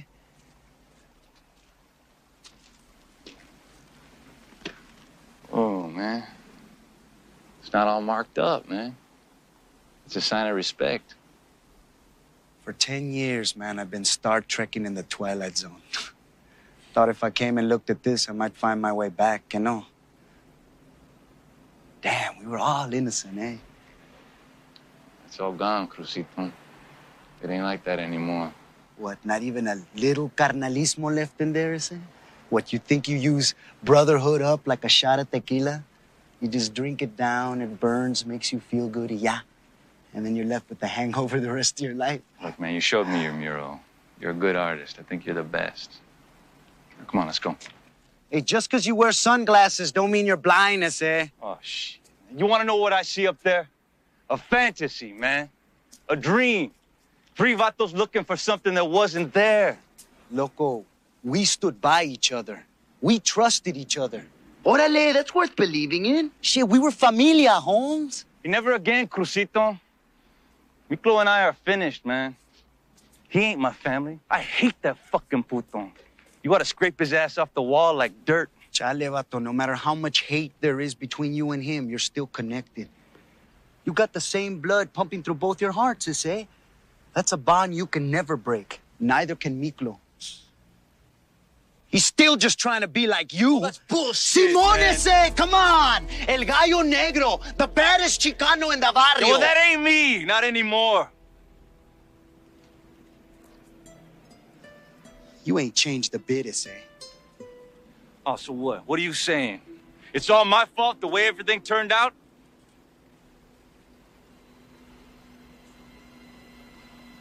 Uh, did it move me? Uh, the whole movie actually moved me. Uh, they go through a, just so much turmoil. Uh, it's really hard to watch some of the stuff that they go through, and it's all like very real stuff that people go through uh, if they're living this kind of lifestyle. So it's like all based on your decisions that you make in life. And Cruz just tells Paco to not not to hold on to guilt because Cruz knows all about holding on to the guilt.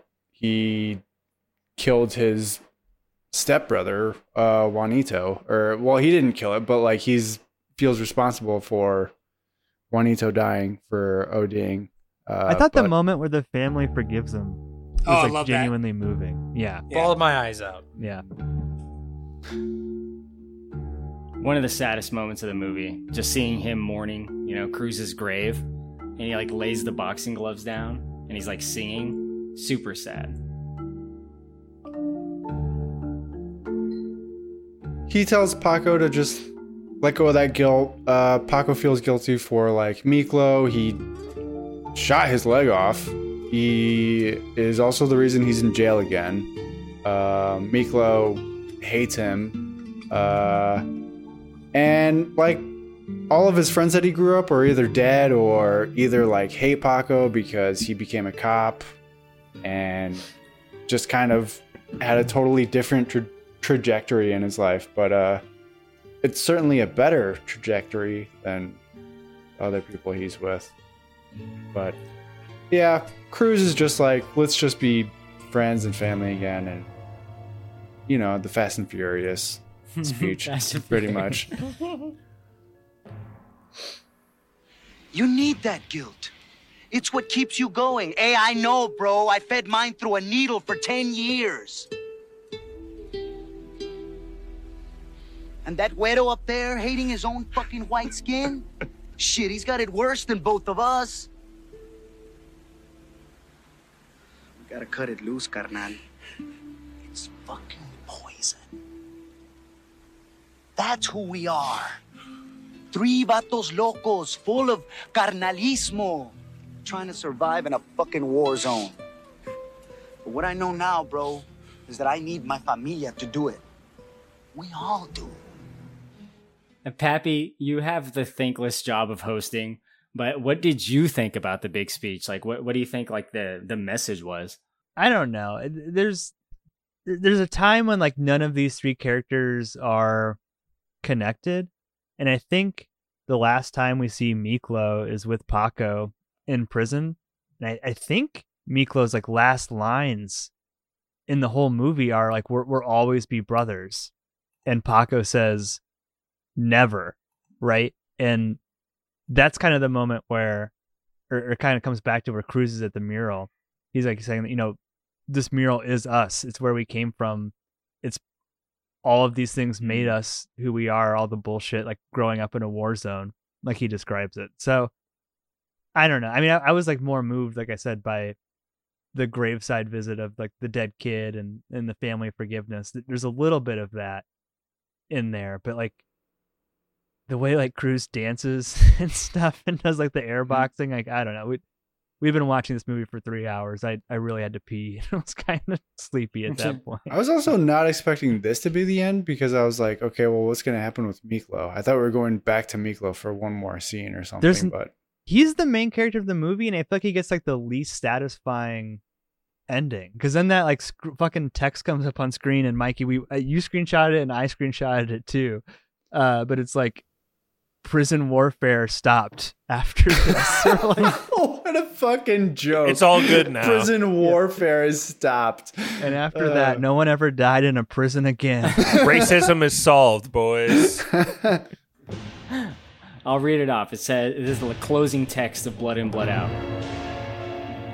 The bloody era of prison gang warfare, which characterized much of California's prison system during the decade depicted in this film, is now under control. and racial tensions have dissipated. Yeah, do you know why it says that? Because the guy who plays the warden is the real warden of San Quentin at this time.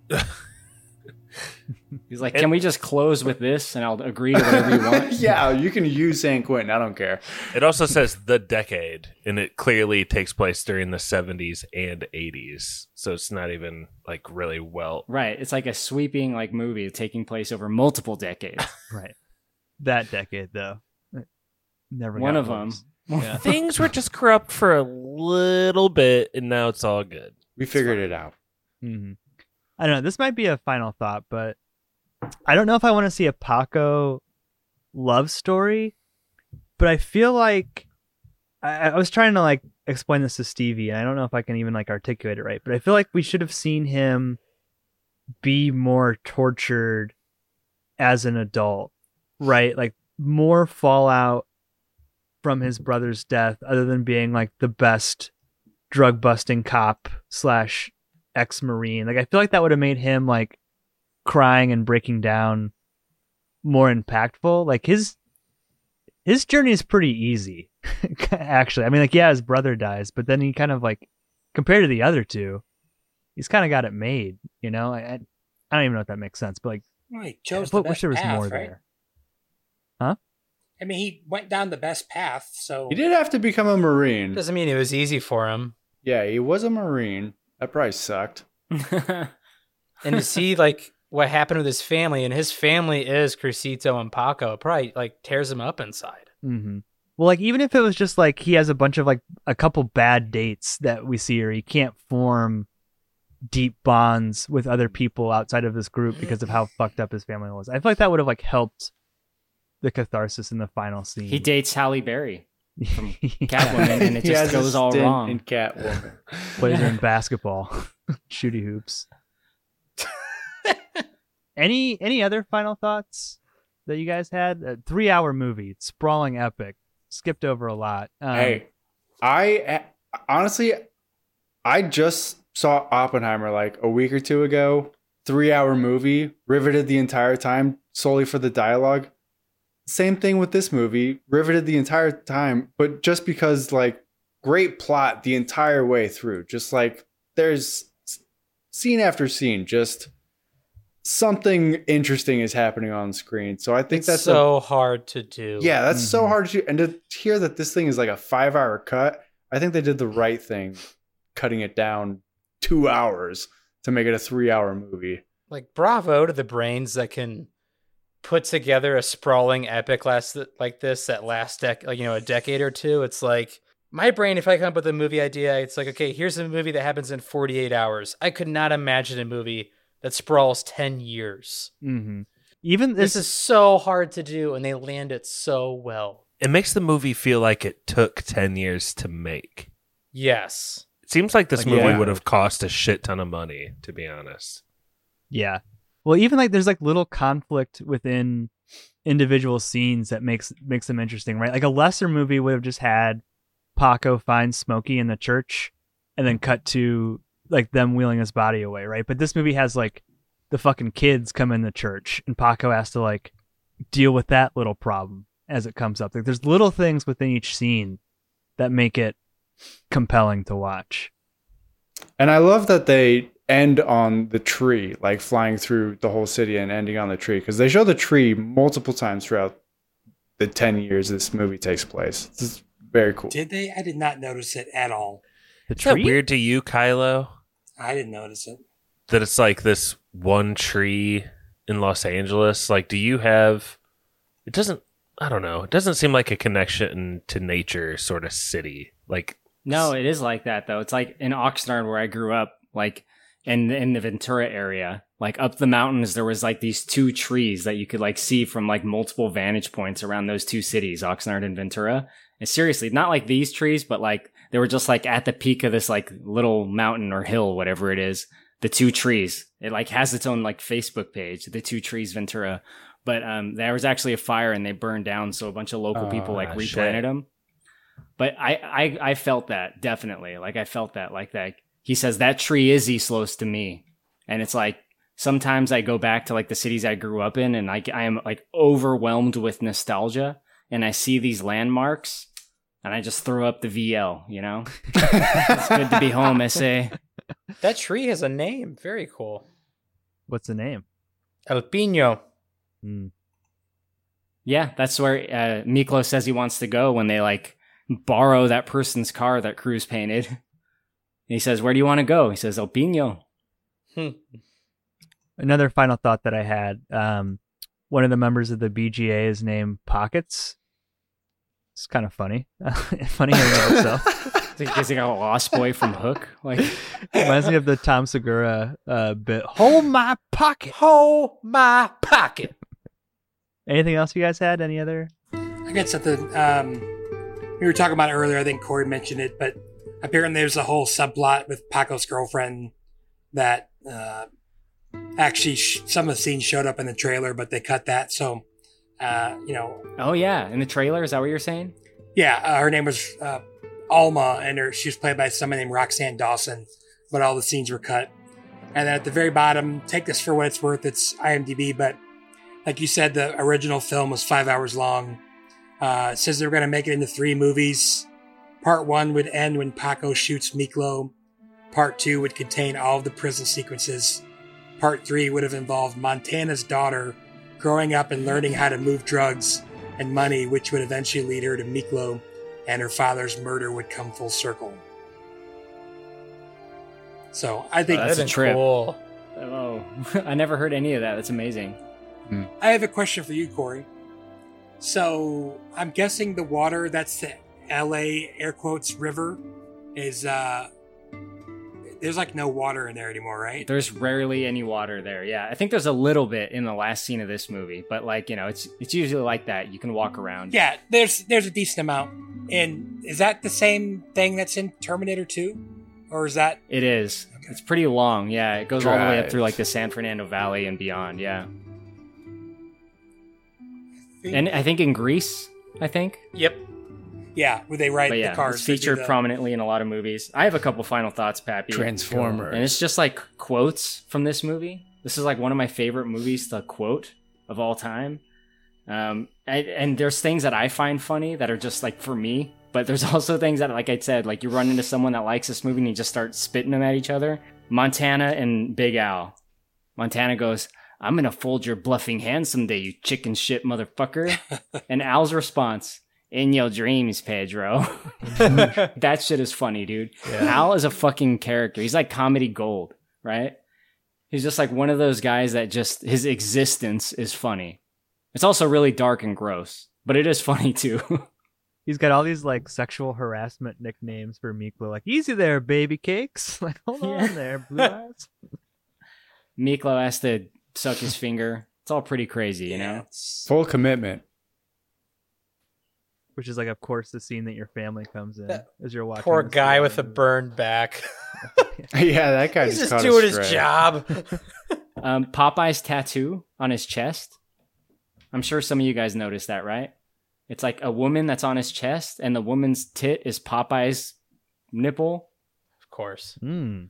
It's classic. Life imitates art. Hmm.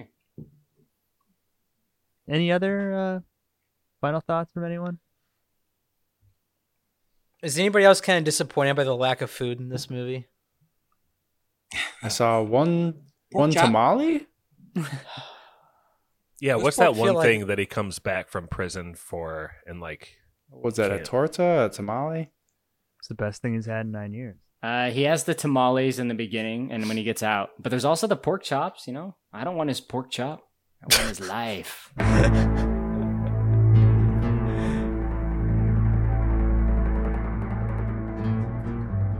right, well, let's get into yes or no.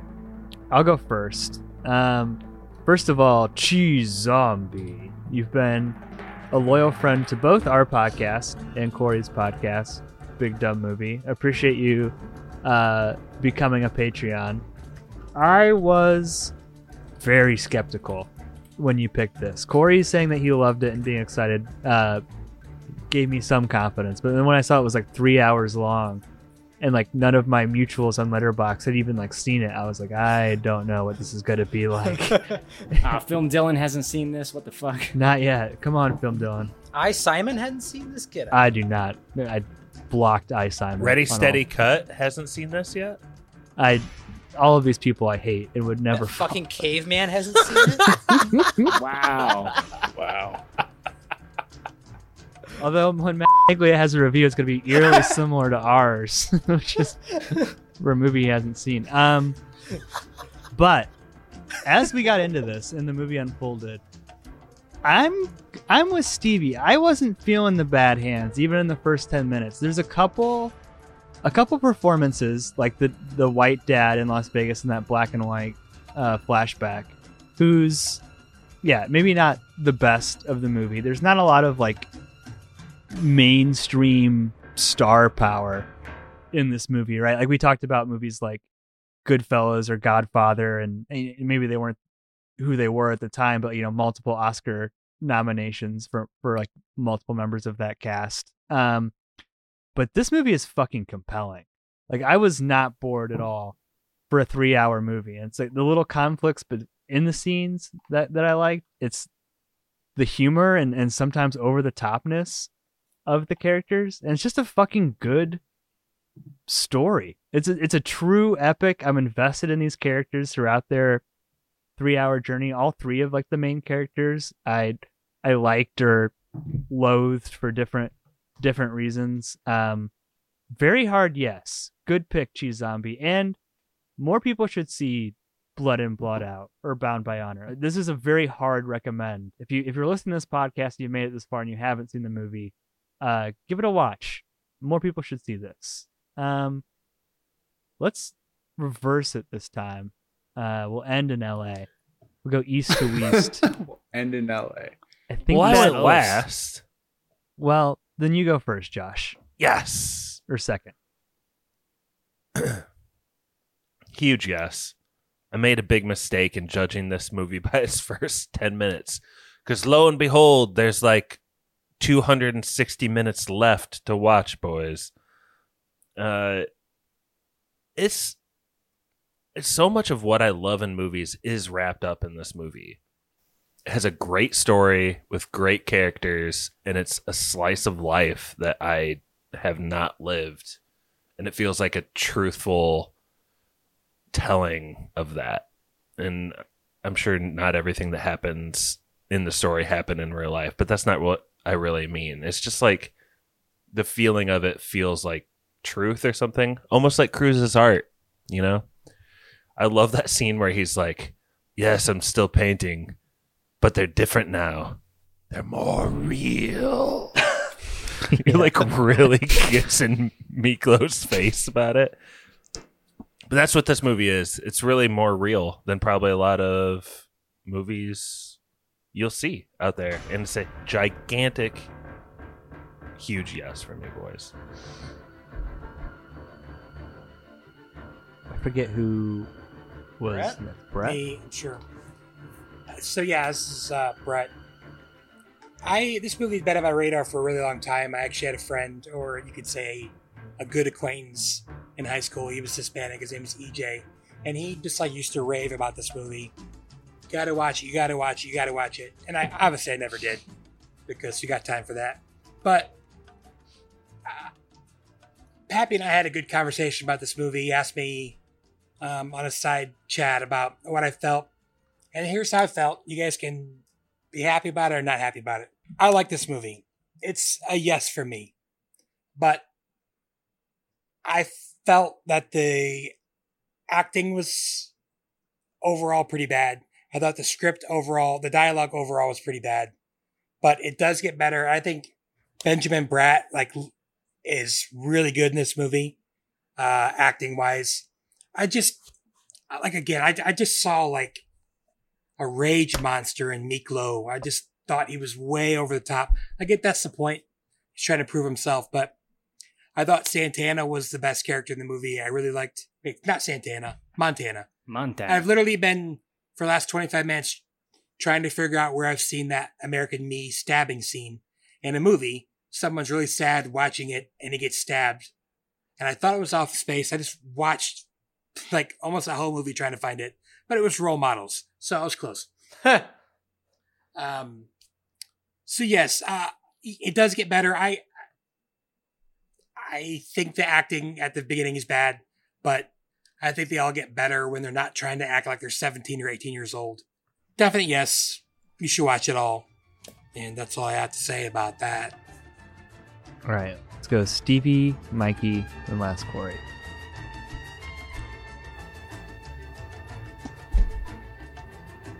I think this is like more than a prison movie. I think this is a great family movie. Familia. Um, not like it's good for you know, great for the whole family, but like a good, a great movie about family.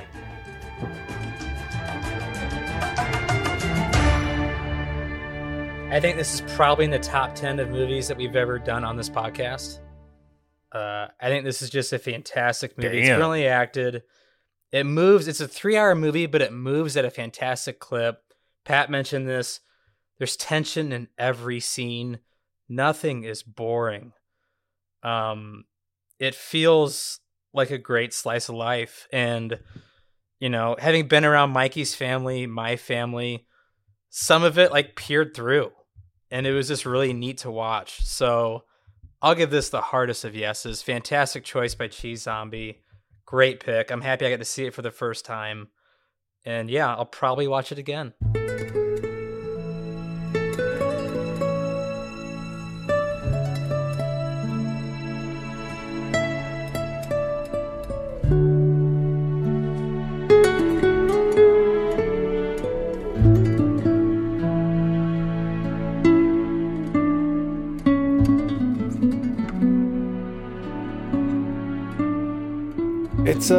Super hard yes.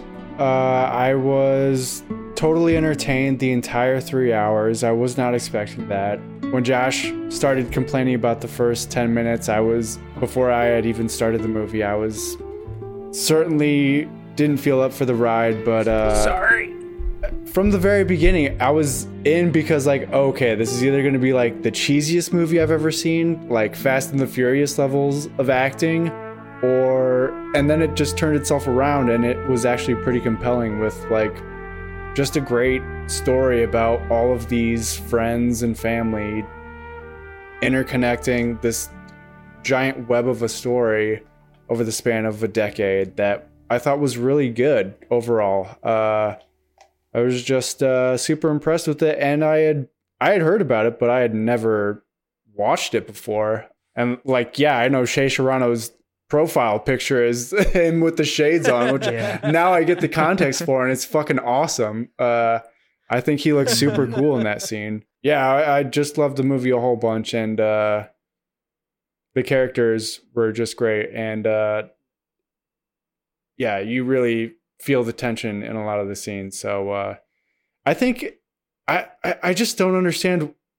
I get why it's so long because it's, but I just was that the intention the entire time? Because it feels like it's supposed to be like TV or something, and I feel like if I had watched this when it came out, like as a a twenty year old or something, this would be like my Breaking Bad for the for the time or something. I just would just be so amazed by it, but um it just uh yeah it has that b movie feel but it, it's still super compelling. Uh super hard yes good choice cheese zombie Mikey, if Netflix uh, remade this, who would play Miklo? uh channing channing tatum We all know. Oh, that's a good one. No, it's Timothy. It's Timothy. no Hold on. it would get thrown through uh fucking I think window Miles. Teller could pull that off. I really do. You have to be at least Yeah. somewhat Hispanic or it, it won't work. He grows a good mustache. I think he could do it. Shit.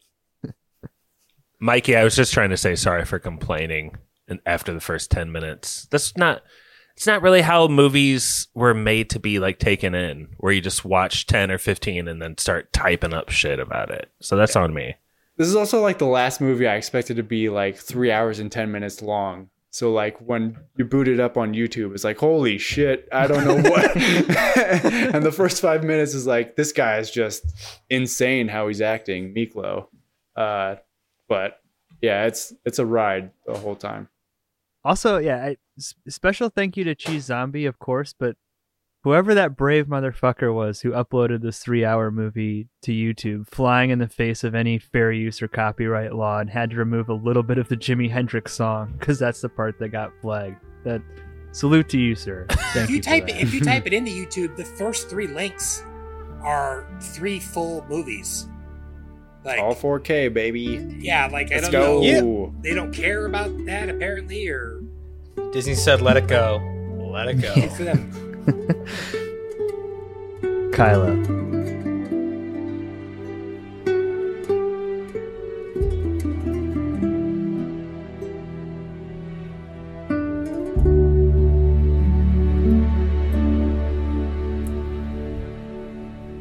Ah, yes. Blood in, blood out. I'm so glad that we watched this and did a podcast on it. I have seen this movie so many times. And I know I've mentioned this before, even kind of recently, but this movie just barely escaped my top 10 90s movie list. I made that list and I added more than 10 movies to it. And then I figured I would just kind of like rotate them around till I find found the right order. And that was, of course, on the Cinestudy podcast. Check that out. But uh, Blood In Blood Out is still on that list. I pulled it up and it is number 16. So it didn't make the top 10, but good God, do I love this movie. If you've seen this movie a lot or if it's been with you for a long time, I think you know that there's this like level of absurdity that is also like connected with this movie. And it some of it comes from the characters, some of it comes from the performances, but it's so juicy and sweet. It's just things like Big Al or like the way Popeye talks. Like even when he's saying something serious, like the parole board calls the shots. Like to me, it's just funny, and I think that's the case for a lot of people. You know, Al is fucking classic and ridiculous, but uh, that stuff aside, like the weird, like unusual dark humor that comes with this movie, it's just a great story. It's really fascinating, and it's really like close to home for me, and uh, it's it's just something that's like I feel like part of like SoCal roots this movie, and you know it's like uh I don't know. I want to say it's like probably like the definitive Chicano movie, at least in my experience. Maybe someone has a better one, but I think it's got to be Blood In Blood Out. It's fucking classic. Very quotable, just very enjoyable. Really dramatic, gut punching moments in this movie, too, that uh, just work so well. Not undermined by the weird layer of comedy that comes hand in hand with this movie. Uh, I don't know what else to say other than it's just the hardest yes. Pappy, Yes. do we know any more about what Jason Cheese Zombie, like his reasons behind choosing this movie were? Like, do you get the feeling he's got a little bit of Miklo in him or something? Yeah, hmm. maybe. I don't know. I think he has blue eyes. I don't. I don't know. yeah, he has that part. Yeah, I mean it's it's a great pick. I, I don't we don't do a lot of three hour plus movies on spoilers. No. but the fact that like not a single person like really even complained about the length in the lead up to the pod, I think speaks a lot to Mister Zombie's pick. So thank you very much. Cheese. He actually messaged us on Patreon, right? And he requested this movie, but he had a moment of doubt where he almost pivoted. And I talked to him, and uh, the pivot was going to be the movie Dredd, the Karl Urban Judge Dredd movie, Mm. which is also like just like a great action movie, like fucking amazing. Really good. But uh, I don't know. I feel like I might have swayed him because I said I love Blood In Blood Out personally a lot. But it's up to you, whatever you want to pick. So I might have pulled him back to Blood In Blood Out. But I told him that we can do Dredd at, at some point. And, You know, I'm sure one of us will pick it eventually because it's just a great movie. hmm Great taste in movie cheese, uh, movies cheese. Great taste in podcast. We appreciate that. Um, part of spoilers roots, and as this podcast has gone on, I've started to connect the dots because Josh volunteered to do some trivia, but I'm now literally terrified that's going to be subjective trivia based on accents, especially from his opening opening question. Josh, do, do you have trivia, and, and is it subjective? I have trivia, but you asked me if I would do trivia. It's not like I was like, "Hey, Pat, let me do trivia, bud." You don't like to Come on. participate in the trivia. You like to be the game master, pulling the strings. the Do I- of the group. Do I have Yeah. a game for you tonight, boys? You are gonna love this. Mikey, are you all set? I'm set. Can I go pee real quick? Yeah, let's. Uh, can we take a quick spoiler man break, Pap, and Are come we doing back? trivia to the Mexican hat dance? If you'd like to request an episode, hear your name read by Spoiler Man, or even just help us make podcasts, please check us out on patreon.com slash spoilers podcast. And we're back. Thanks again to all the Patreons, but a- a special thank you to Cheese Zombie. Josh, you teased the trivia before the break, and you had to coordinate with Mikey, and you're playing some Name That Tune. So, what do we have in store for tonight? It's not name that tune. It's not that at all. But the order I got for us tonight is Pappy, Stevie, Brett, Kylo. And when it's your turn, I'll roll a number and it corresponds to a quote. And you have to tell me who said that quote. And there's three people it could be. And what my inspiration was is that this movie is all about the streets. Wouldn't you guys agree? Oh, man, that's like characters from the movie. So one person could be Mike Skinner of the streets. I hate you so much. This also has Chicano music, so I listened to some Chicano music on my way home, and I my favorite of those that I listened to is Lil Rob. So it could be a it could Hey be now. a Lil Rob quote. That's some get down music Yeah. right there. All right. And then lastly, loud. s- since we got a West Coast thing going on, I figured it'd be right to get an East Coast, and it could possibly be a Jay Z quote. So your job is to tell me if it's a streets. No Cypress Hill. It's either gonna be streets, it's either gonna or Lil Rob or Jay Z. I'm also gonna roll a random music track for Mikey to play in the background to maybe throw you off or tip you off, depending Are you on how doing it goes. accents? Are you doing Jay Z? You know, that's the thing. you guys did questions. Mikey does a really good Jay Z. at the beginning of the pod. I asked you about accents. I wasn't thoroughly convinced that they're they're good to go. So we're just gonna do say they were bad. the Martin Supermarket accent, and that's that's actually the track that Mikey lost. We did have Martin Supermarket music. We're gonna play. They don't have any jingles on YouTube. that, I, I- I don't understand. Let them burn. Horrific customer service. Okay, so it's Oh, come on! I disagree. Okay, but Pap, you're Mike first. Skinner, okay? Jay Z. Country who's the third club one? prices. Yes. Lil Who's the Rob. third one? Little Rob. Okay. Yeah. Little Rob. We usually do you miss and you're out. I, I love the high Yeah. stakes. Okay. Okay. Here we go. Pappy. Yep. Okay. Mikey. There we go. Mm. In the eyes of society, I need to be in jail for the choice of herbs I inhale.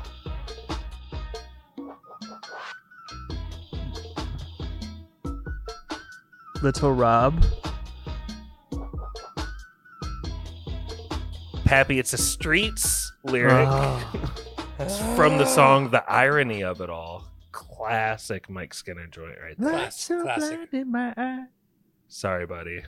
Mm. Dang, I got way too many of these for it to be a run one rounder, but here we go. All right, Stevie, you're up. Mikey. Hey now. Oldies in the backdrop, playing out the ragtop. The streets are my playground, and I'm tearing up the blacktop.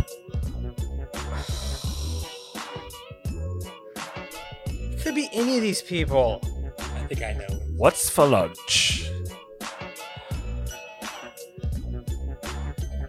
Um, that sounds like such a Jay Z line. I'll go with who is Jay Z. Gots to be Jay. Z. Ah, it's Lil Rob. Oh, Oh, wait. it's a bloodbath out here. That was such a Jay Z rhyme. You're right, Stevie. Dang sounds like it. such a Jay Z line. Brett. Well, no, it rhymed. it, it rhymed too well to be Jay Z. But he's so good. Meh.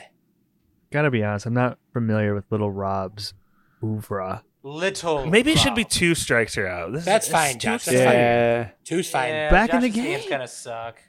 Okay, my I'm giving or- Pa- I'm giving Pappy and Stevie the strike first. He's Okay. got a green mushroom. All right. Yeah, you got a one up. Here we go. There Brett. it is. You ready for this, Brett? Ready. Hear me now.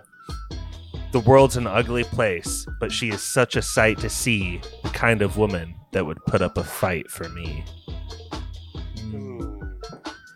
Sounds like Bay. Wait, say it again. Come on, man, it's tough. The world's an ugly place, but she is such a sight to see. The kind of woman that would put up a fight for me. I was I'm just using Lil- my Martin's. I'm using my Martin's accent here, mid Indiana. can you do it in a Hispanic East LA accent? What do you think it Uh, is, Brett? I'll just say Jay Z. It's another Lil Rob. It's a Oh, bloodbath little out here. Rob again. Oh. Greatest All right, rapper Lil- uh, alive. Okay.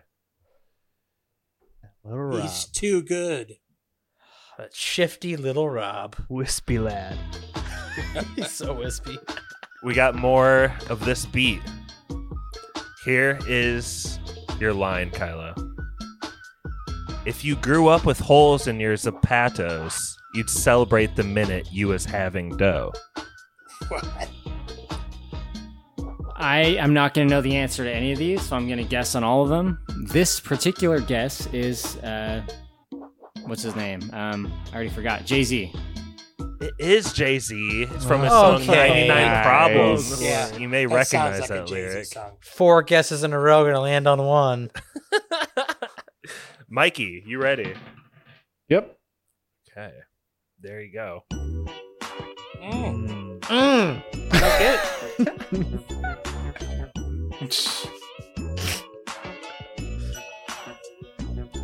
I feel good.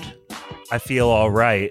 Cruising through my neighborhood on a warm summer night. All right. If I was the streets, I feel good. I feel right. Cruising in my street on a warm summer night. Does it get warm out there? Warm to them is like 50 and rainy. Uh, yeesh. Hmm. I'm gonna say Lil Rob. It is a Little Rob joint. Mike. Little Nice. Rob strikes again. It's from his Summer Nights song. Pappy, this Mm. truly is for elimination at this point. You ready? Yep. Okay.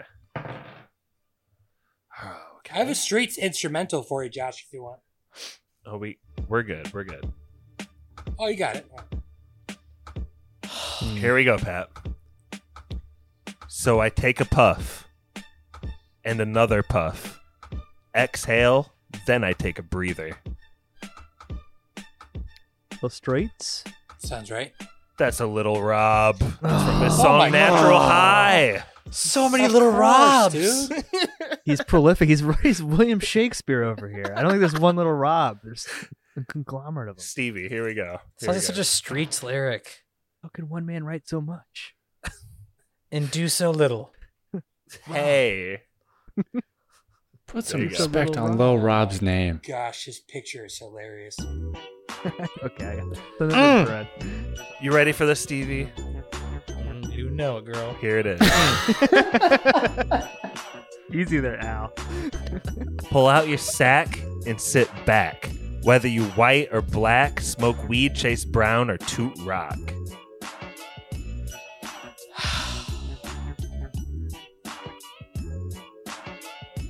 Pull out your sack. Say that again. Pull out your sack and sit back. Whether you Pull white out your sock or and sit black, back. smoke weed, chase brown, or Doesn't matter toot if you're rock. white or black. They're the worst rappers. Um,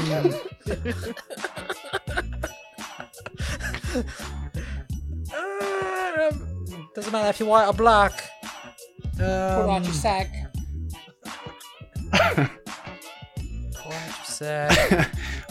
Which sack are you ref- referring to there, yeah, sir? we, we oh. get it, Mikey. I'm just for expediency's sake. I'm gonna say Mike Skinner in the streets. It is the street, Steve. You're Oh, still fuck in the off. game. I was trying to miss it. God damn it. Here, here we go, Mikey. Sending you Brett's number for another music track. Hmm. Okay, here we go. Fuck the other side. They're jealous. We got a banquet full of broads. They got a table full of fellas. Well, as we know, Lil, everyone knows about Lil Rob is he's a clean rapper. He doesn't cuss. So Is that right? Is that No. right? Like you. Oh. No, I'm sure it's not. Straight Uh, edge rapper. I will say Jay Z. That is. That's from his song Run This Town. Yep. Kylo. Kylo, whatever words I say to you, I, I would love it if you repeated them back to me in the street's voice because I've loved hearing some of the other guys do it. But here, here is the quote you got. Unbearable blues, some terrible tools to drugs and tattoos.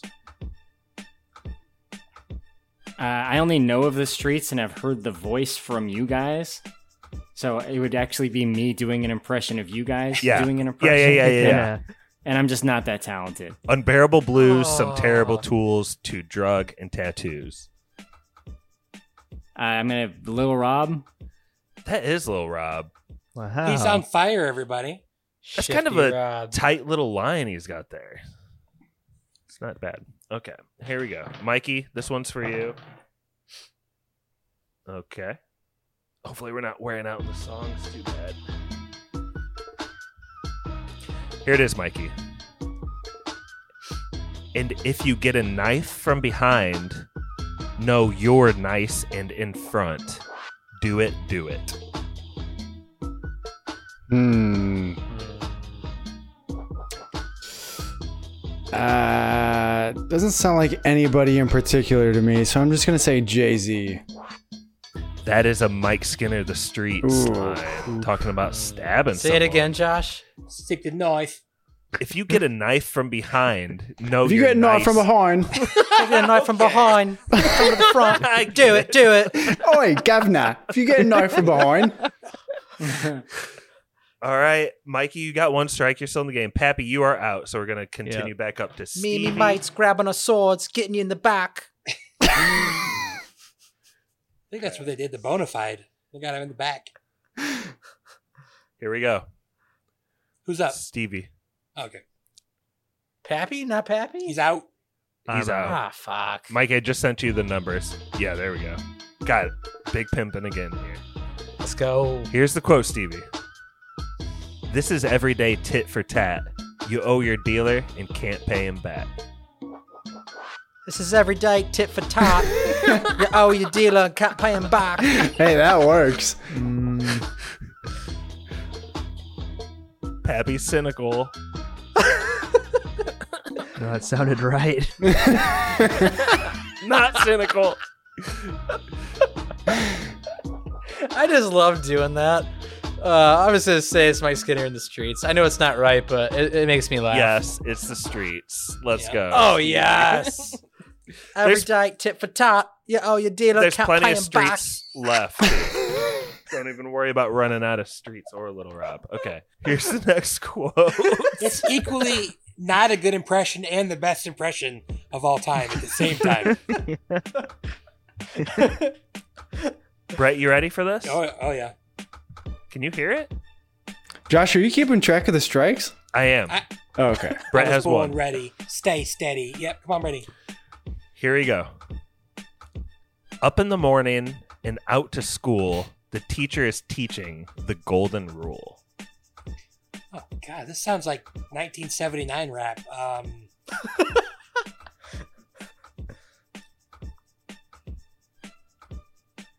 say again. Up in the morning and out to school, the teacher is teaching the golden rule. Teacher's teaching the golden rule. you guys gotta run it all through the British accent. Teaching the golden rule.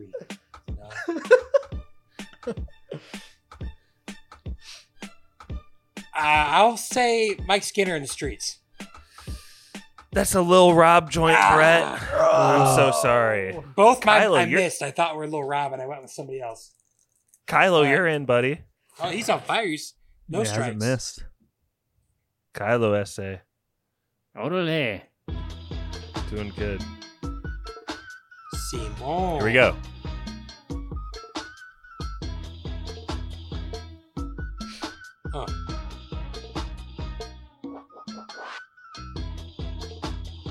If you boys really real enough, this is La Familia. I'll explain later. Uh, Lil Rob. That is another Jay Z line from Run This Town. You guys catch See, that he one? tricked you there. We're He able to spoke play Spanish. Yeah. You tricked me, It was a tricky one. Steve, or no, Mikey. You gotta, you gotta do it, Mikey. Mikey, our text messages are getting insane at this point inside. okay, here's yours.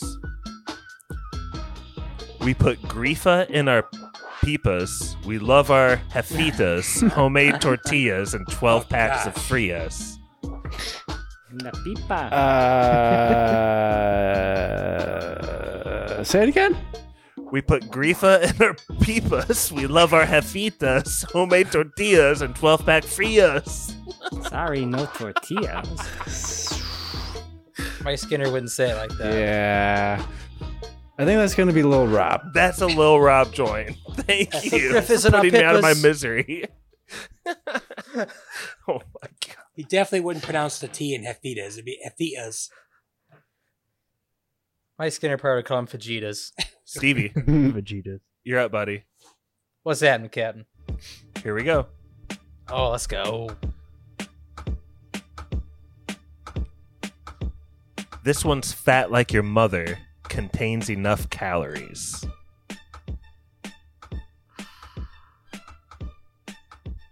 I don't think they go by calories over there across the pond. Say it again.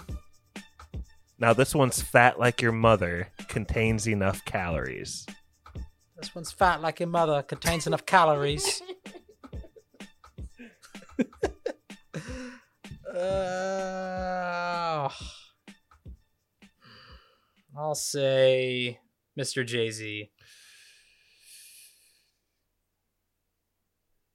That's the streets. Yeah, Mike. Skinner. That's Mike Skinner in the streets.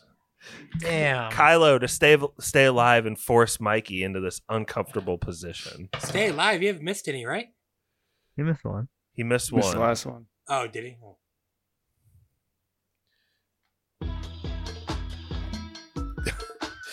Cracks me up. okay, here we go.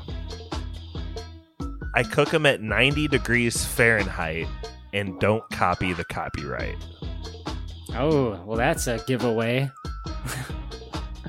um, the so it's one of the uh, non-British people. So I'm gonna guess uh, Jay Z. Unfortunately, the streets know all the lingo. They do talk about Fahrenheit sometimes. That was Mike Skinner of the No. streets. Oh, wow. Tricked me twice. Ah, Jay Z did get sued for copyright for Big Pimpin'. Also, one of the three rappers in that song is dead. I know it's kind of my thing. So Brett, you are the death guy. rest, in, rest in Embrace it. peace, Pimp C. there was one that I really wanted you guys to hear, and I didn't get to it. But what?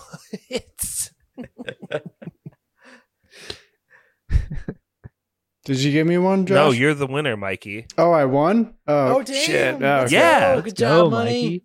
Well, Josh didn't say anything. I, Uh, Sorry, Hot I, take.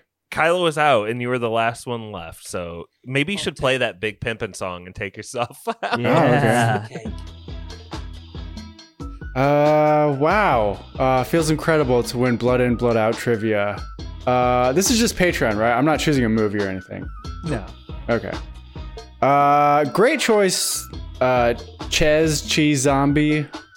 Uh, just came out of nowhere. Was not expecting such a great movie from such a long movie uh, for free on YouTube. But uh, I had a lot of fun with it, and uh, I think this is one of our best podcasts. It was a lot of fun to record, and uh, I think we all had a lot of fun. So, thanks for the patron uh, money, and uh, yeah, this was spoilers. Thanks, Jason. Thanks, cheese. Cheese.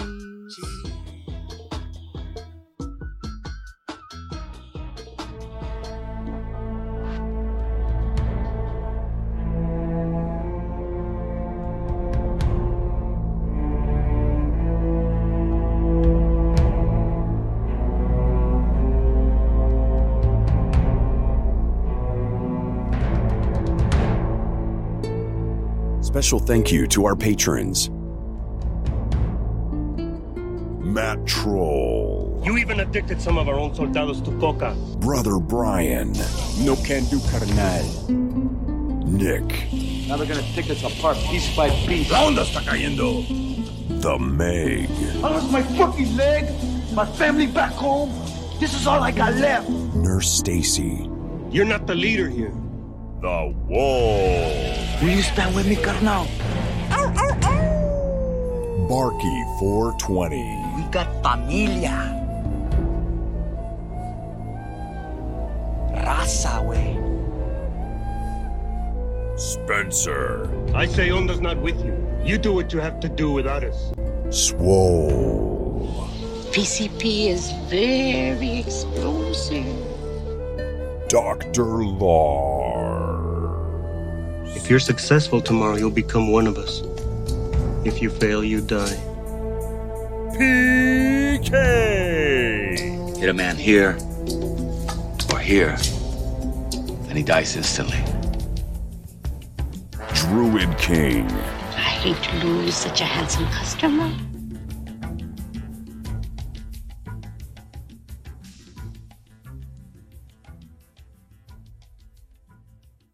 Cheese Zombie. But what I know now, bro, is that I need my familia to do it. We all do. Even you, pinche jura. Badass cop. Hey, don't back mm. away, vato. Life's a risk, carnal. Remember, you said it yourself. Pues órale, step into the ring and throw down, ese. You a badass? Take care of business, Holmes. Caiga, puto. Cause we're from East Los, ese. We come out chased by hounds. Huh? Round and round we go, wearing a pinche rabbit's foot for luck, just ahead of the fucking hounds. ¿Qué hubo? ¡Ah! ¿Qué? ¿Qué vida es? ¡Qué loca vida! That was spoilers.